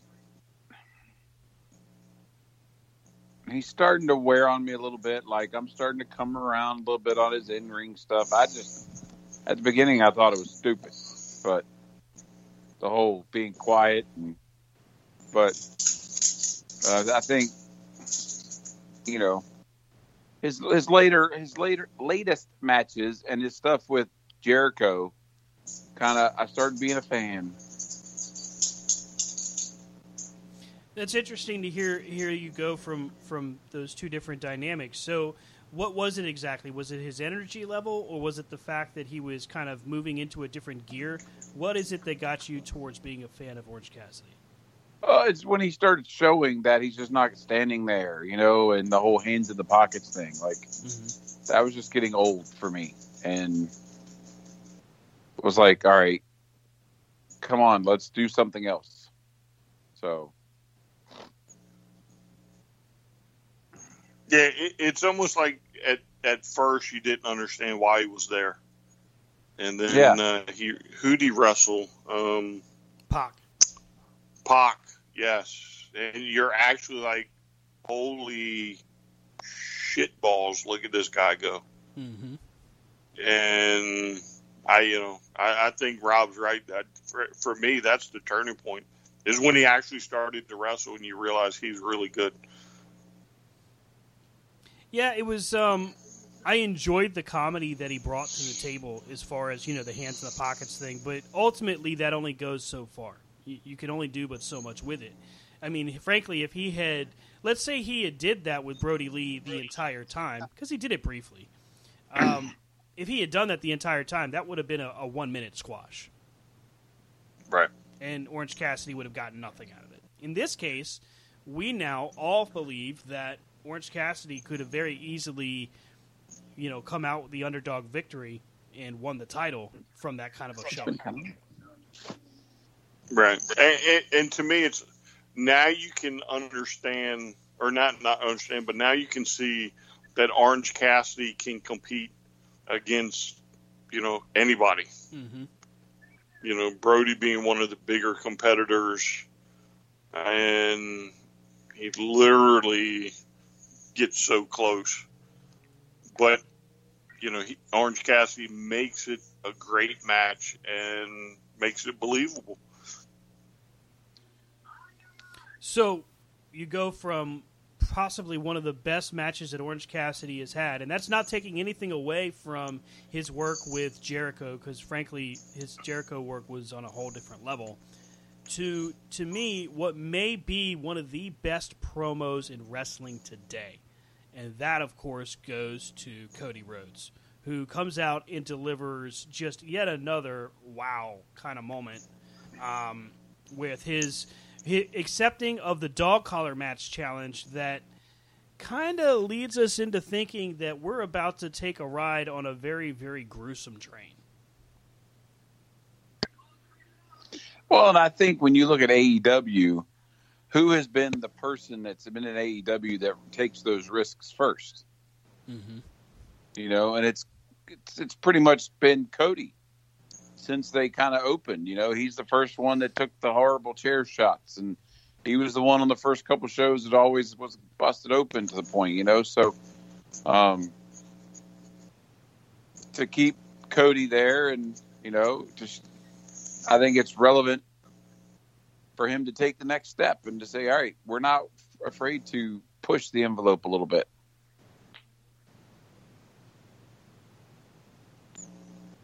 yeah, I mean, when when you talk about uh, being willing to do something and then expecting only what you would be willing to do, that's a that's the definition of what Cody has done this entire time. He'll do whatever it takes to make sure the story gets told, and he's not afraid to lose. He's not afraid to be, you know, the guy that gets beat down. He'll take he'll take his lumps, and I, I think this is a guy that I want to see him be champion. I want to see him be successful, but in this case, very similar to kind of how what they're doing with uh, Adam Page, the ride is almost just as fun as the success. Yeah. but but what a ride!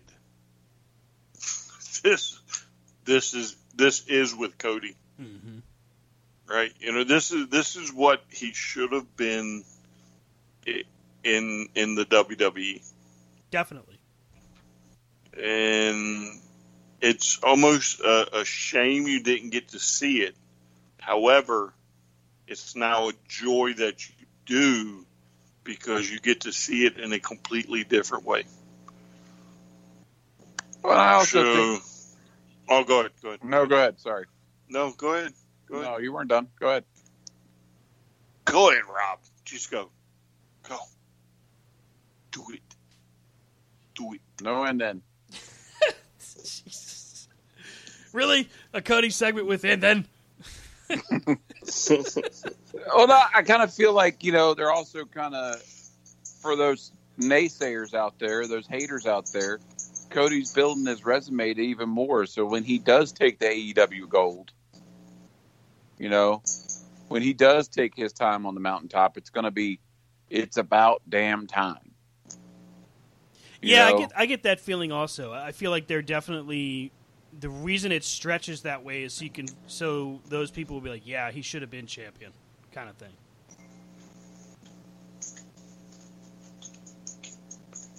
Now, I don't know if I need him at the top, personally. Do I think he's earned it? Yes. I just don't know if I need him.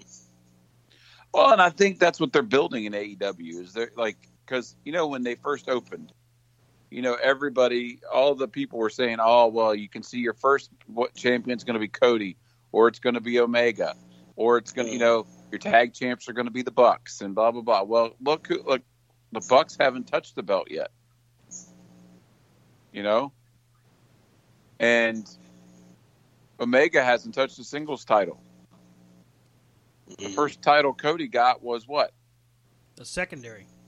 Right, the TNT title. So they're doing exactly what against what people are saying they're going to do.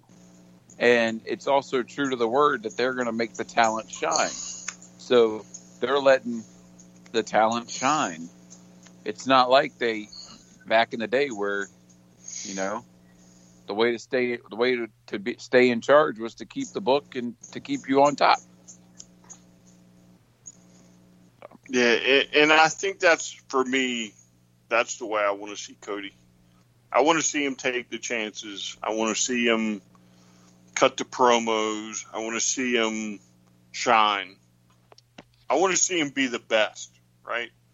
And I think Cody's just one of these guys that he doesn't necessarily need to hold that title. Um, you know, the the world title. Mm-hmm.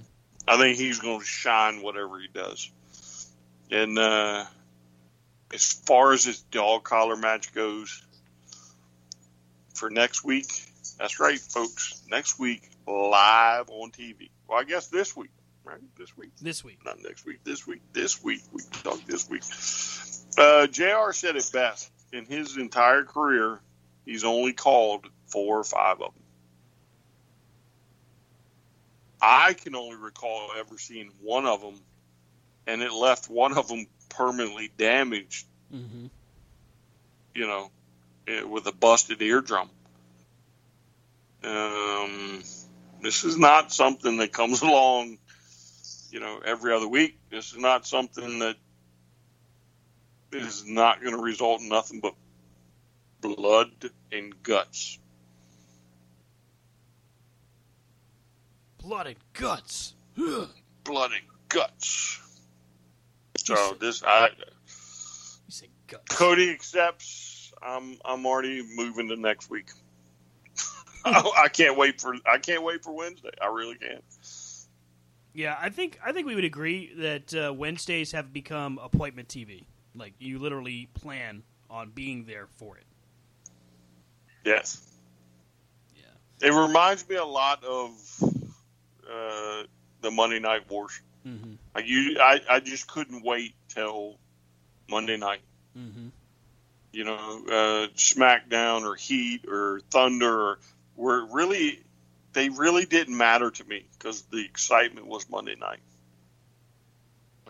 So, that to me, that's what Wednesday is now. And what did I always say when it came down to whether it was taped or whether it was live? I didn't care if it was taped. I wanted to watch it live because like mm-hmm. live just has a different feel. Like when it's live, anything can truly happen because there's no net. When it's taped, you're like, eh, and there's always a spoiler out there, and there's always this, there's always that. I want it to be as it happens. Oh wow, did you see that? That's amazing. We're never going to see that again. You know, stuff like that, and you don't get many of those moments in wrestling anymore. But when you do, man, is it special. And and I think that with a dog collar match, and of course you're talking about the the damage that was done to Greg Valentine's here. Um, the dog collar match, it has potential to be uh, a feud ender but I have a feeling that we're to see this actually continue. And there, the blood and guts that you described uh, is just the just the beginning.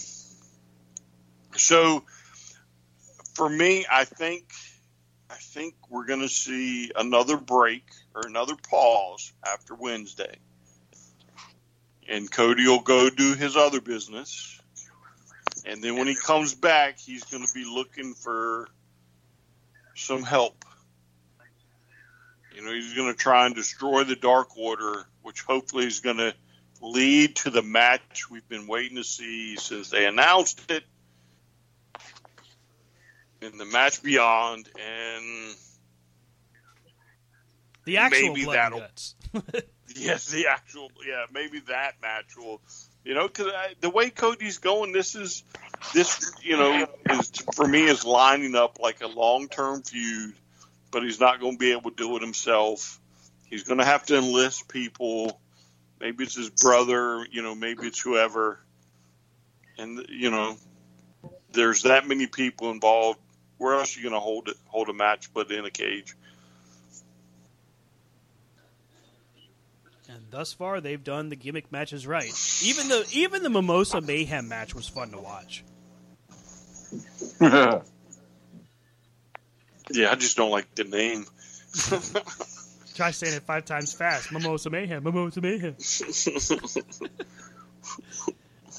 you know, one of the things I noticed this past week on Dynamite was the ability to just get sucked in to a storyline and to really just take a second and go, damn, I, I didn't see that coming. Even though you should have, you know, everything in your body probably tells you that this is what's going to happen.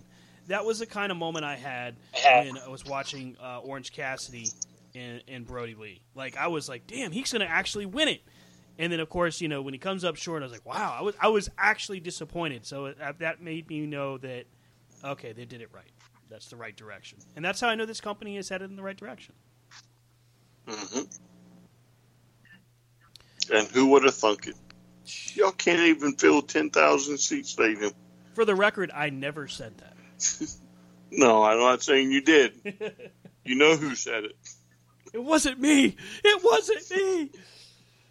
Uh, hey, can I ask you guys something? Is Chris no. Jericho? Okay, fine. I guess we're done. Good night, everybody. Is Chris Jericho is he better served to be the comedic, funny guy that he is now versus the serious painmaker that he's been in the past? I think he's he's had his time in place, and that's one reason he was high on my list. Is like if you look, and if we did a list of all time performers, he would still be in the top five just because of the fact that he has been able to change the way he handles himself in every element. Does that make sense? Mm-hmm. Like he came in as the serious, hey, I'm going to kick your butt, and then once he started playing the crowd and the crowd started playing back, he's like, Hell, I'm a made man in AEW. I'm just going to sit here and goof off. Which has made him all the more entertaining. I mean, come on. Maybe the Attitude Era we would have seen this, but could you have think thought of any other time where we'd have seen a, a big vat of mimosa, and that's how you win is to throw somebody in it?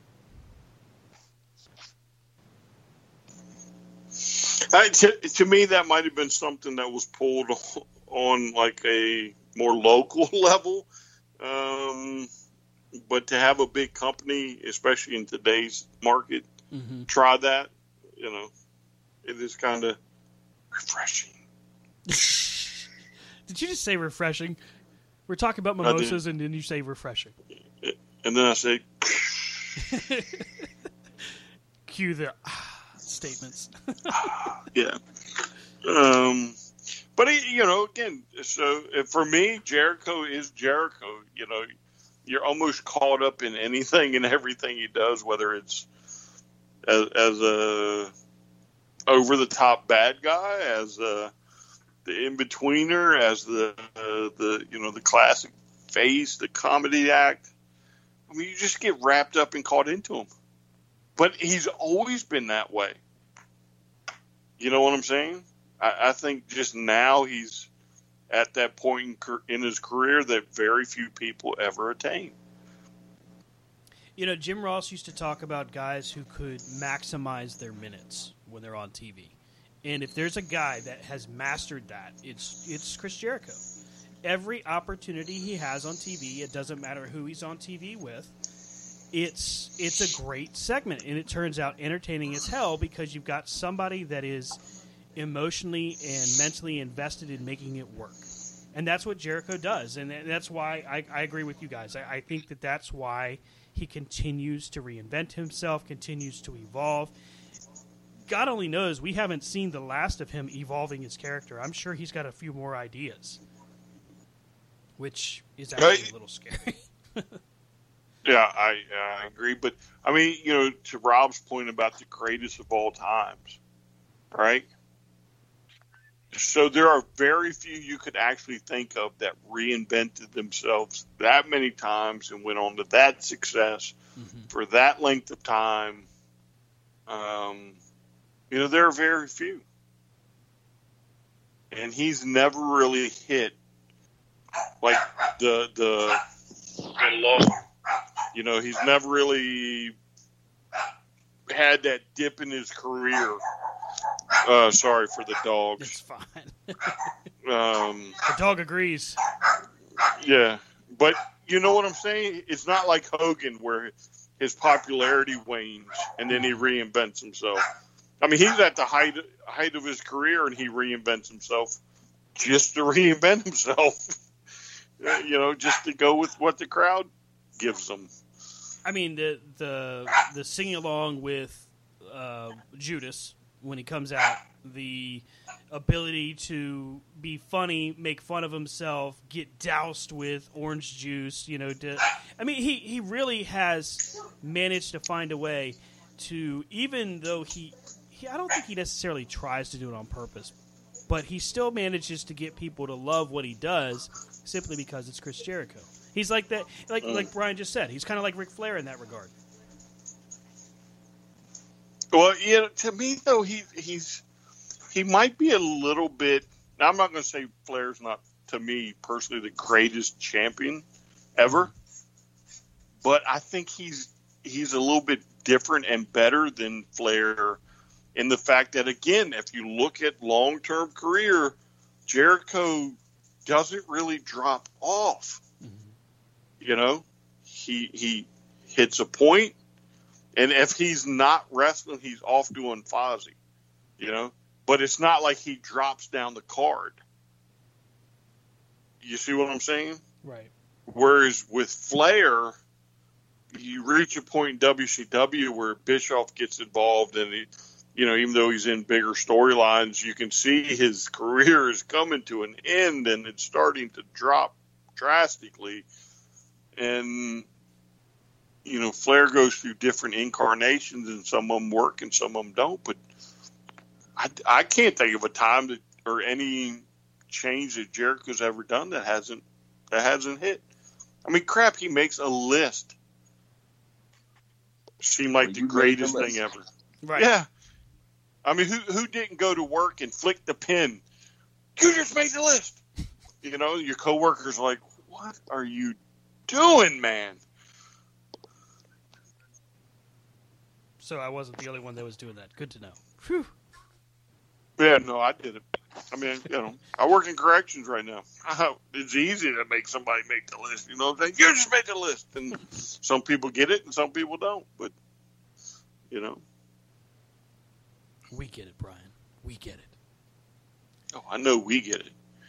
So the reason I brought up Jericho and as uh, to close us out tonight, I wanted to talk about another guy that uh, another person that Chris Jericho has seemingly made, and that would be Isaiah Cassidy. What a great matchup these guys had, and we get a great opportunity to see that there's a lot more fire to Private Party than there is just comedy.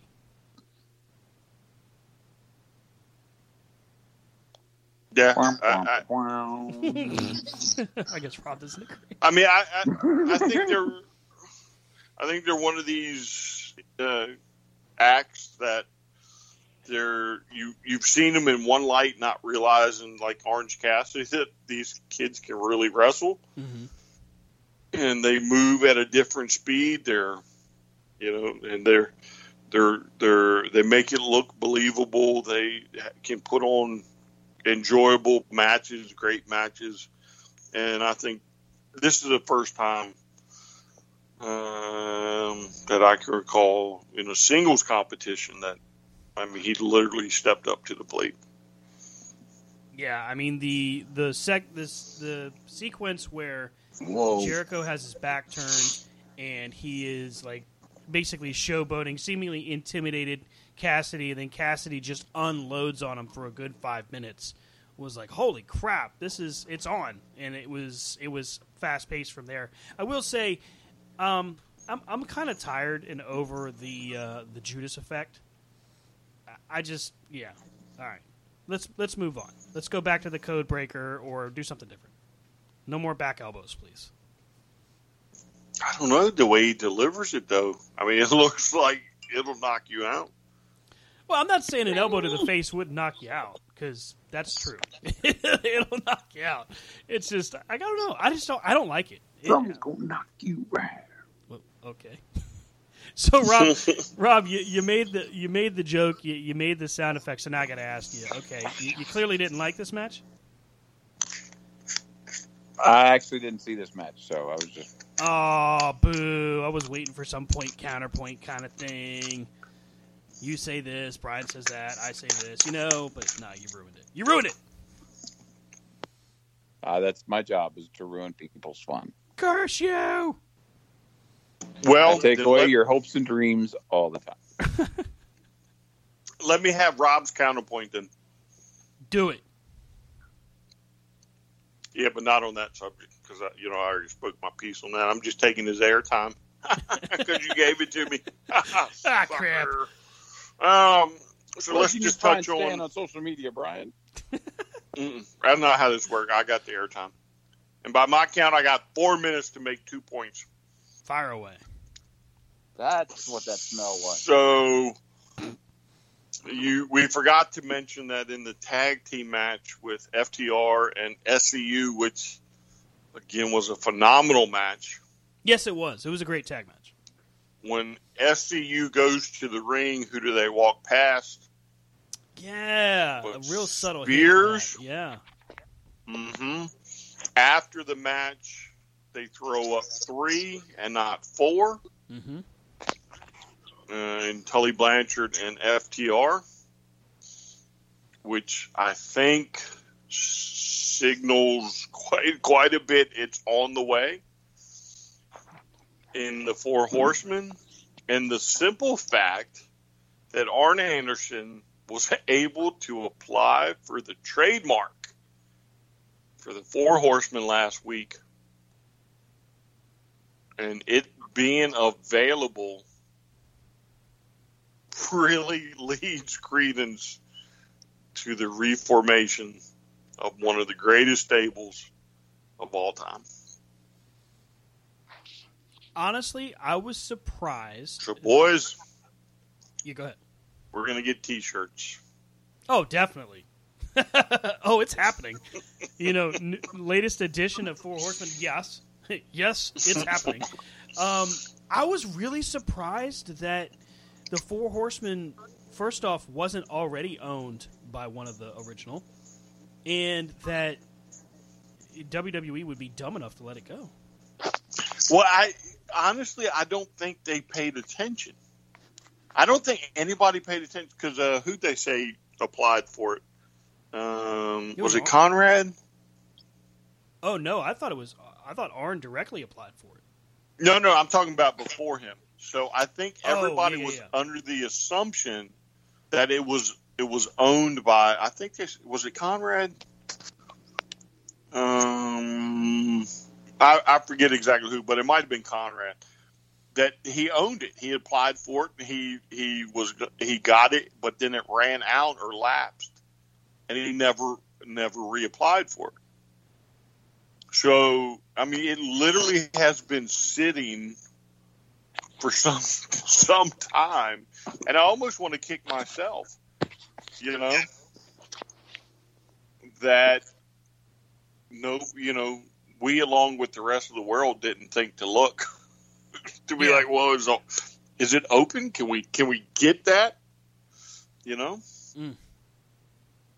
And, and then you know turn around and sell it. But I'm you know equally I'm sure that the the original members of the Horsemen were all under the assumption that that the person owned it and it was never going to get out of their grasp and you know the the attorney that he used which is the same attorney that uh, a lot of the other guys in AEW use is really earning his money Mm-hmm.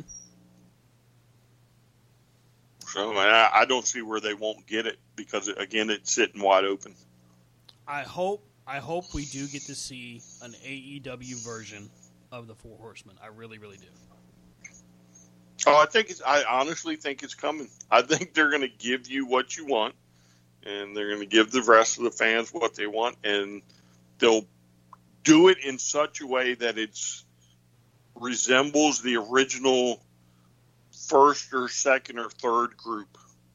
You know what I'm saying? Not the Paul Roma group that comes later.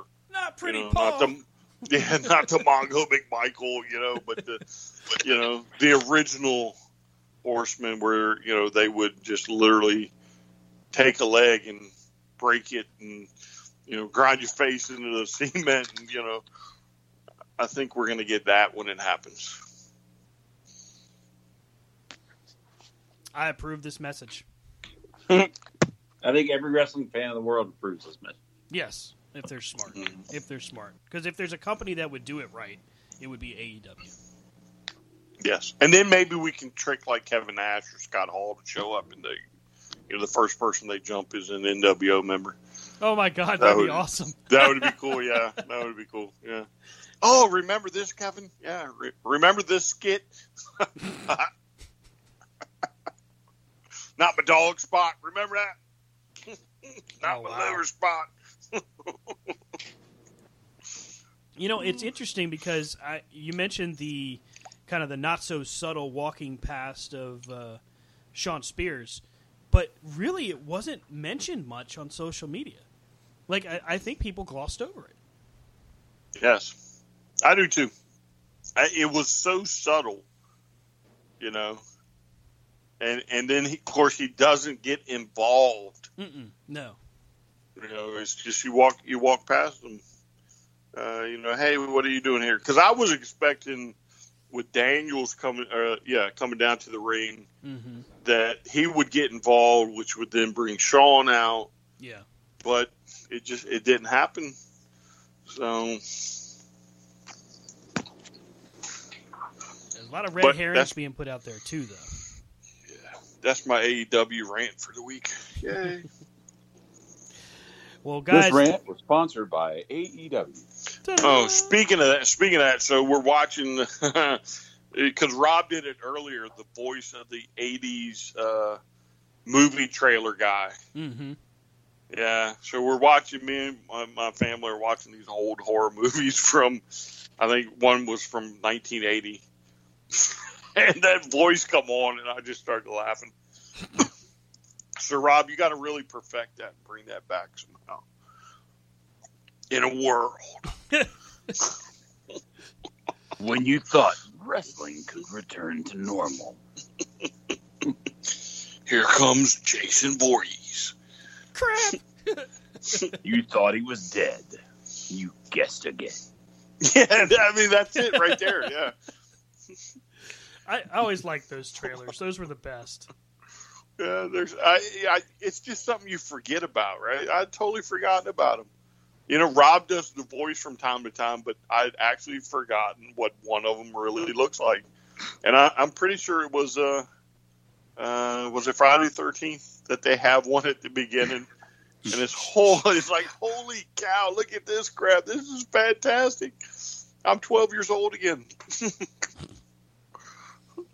That was back when horror movies were scary. yeah, I did scare him too. I got them all.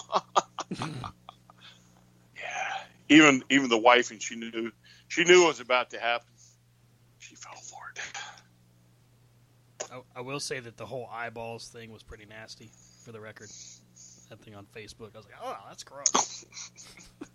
Oh, I sh- I do want to throw this out there too. That uh, for those of you that don't know but have Amazon Prime, October twenty third,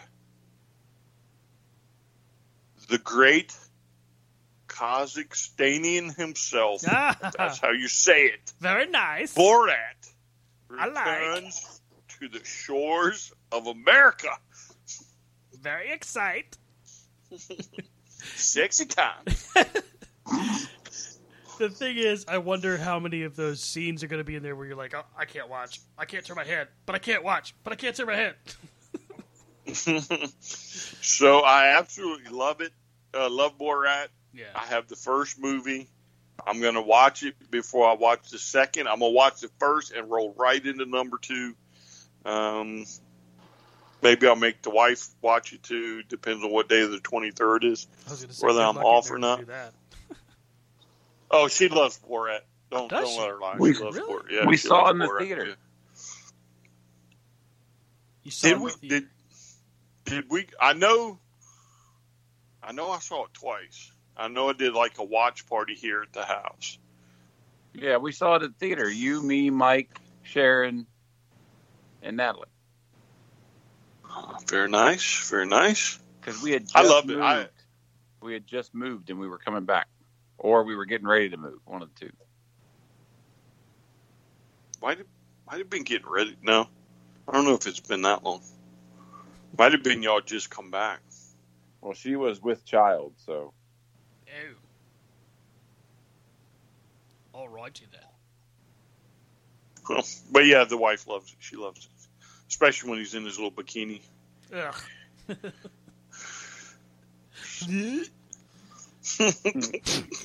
Stan, think of the mental image. You ready? No. Brian has Oh, that bikini. Look, the only the only reason why Rob even brought that up, Stan, is because he's already thought about it. I was trying to think of who I wanted to give Stan the mental image of. Never. D- I don't need that image ever. Sexy time. Hey, I like the new one he's got, the little string one. Ew. I'm gonna have Stan come over one day, and just not tell him to answer the door. Ugh. There's fans right now vomiting and passing out. Folks, that's going to do it for us here over at Corner to Corner. Catch up with the show at C2C Radio Show on Twitter, Facebook, and all points in between. Of course, you can catch up with Brian at STRCP21 on Twitter. Professor Dickweed is always available to take your call. Always. The doctor is in.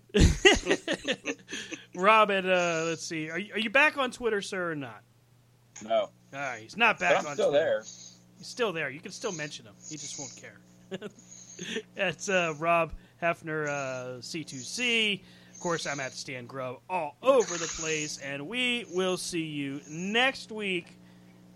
Next week. There's not a pay per view next week, right? Because there's been one for the past five freaking weeks. Yeah, not that I'm not that I recall. Yes. Have a great night, everybody. Thanks again for listening. We will see you next time right here on Corner to Corner.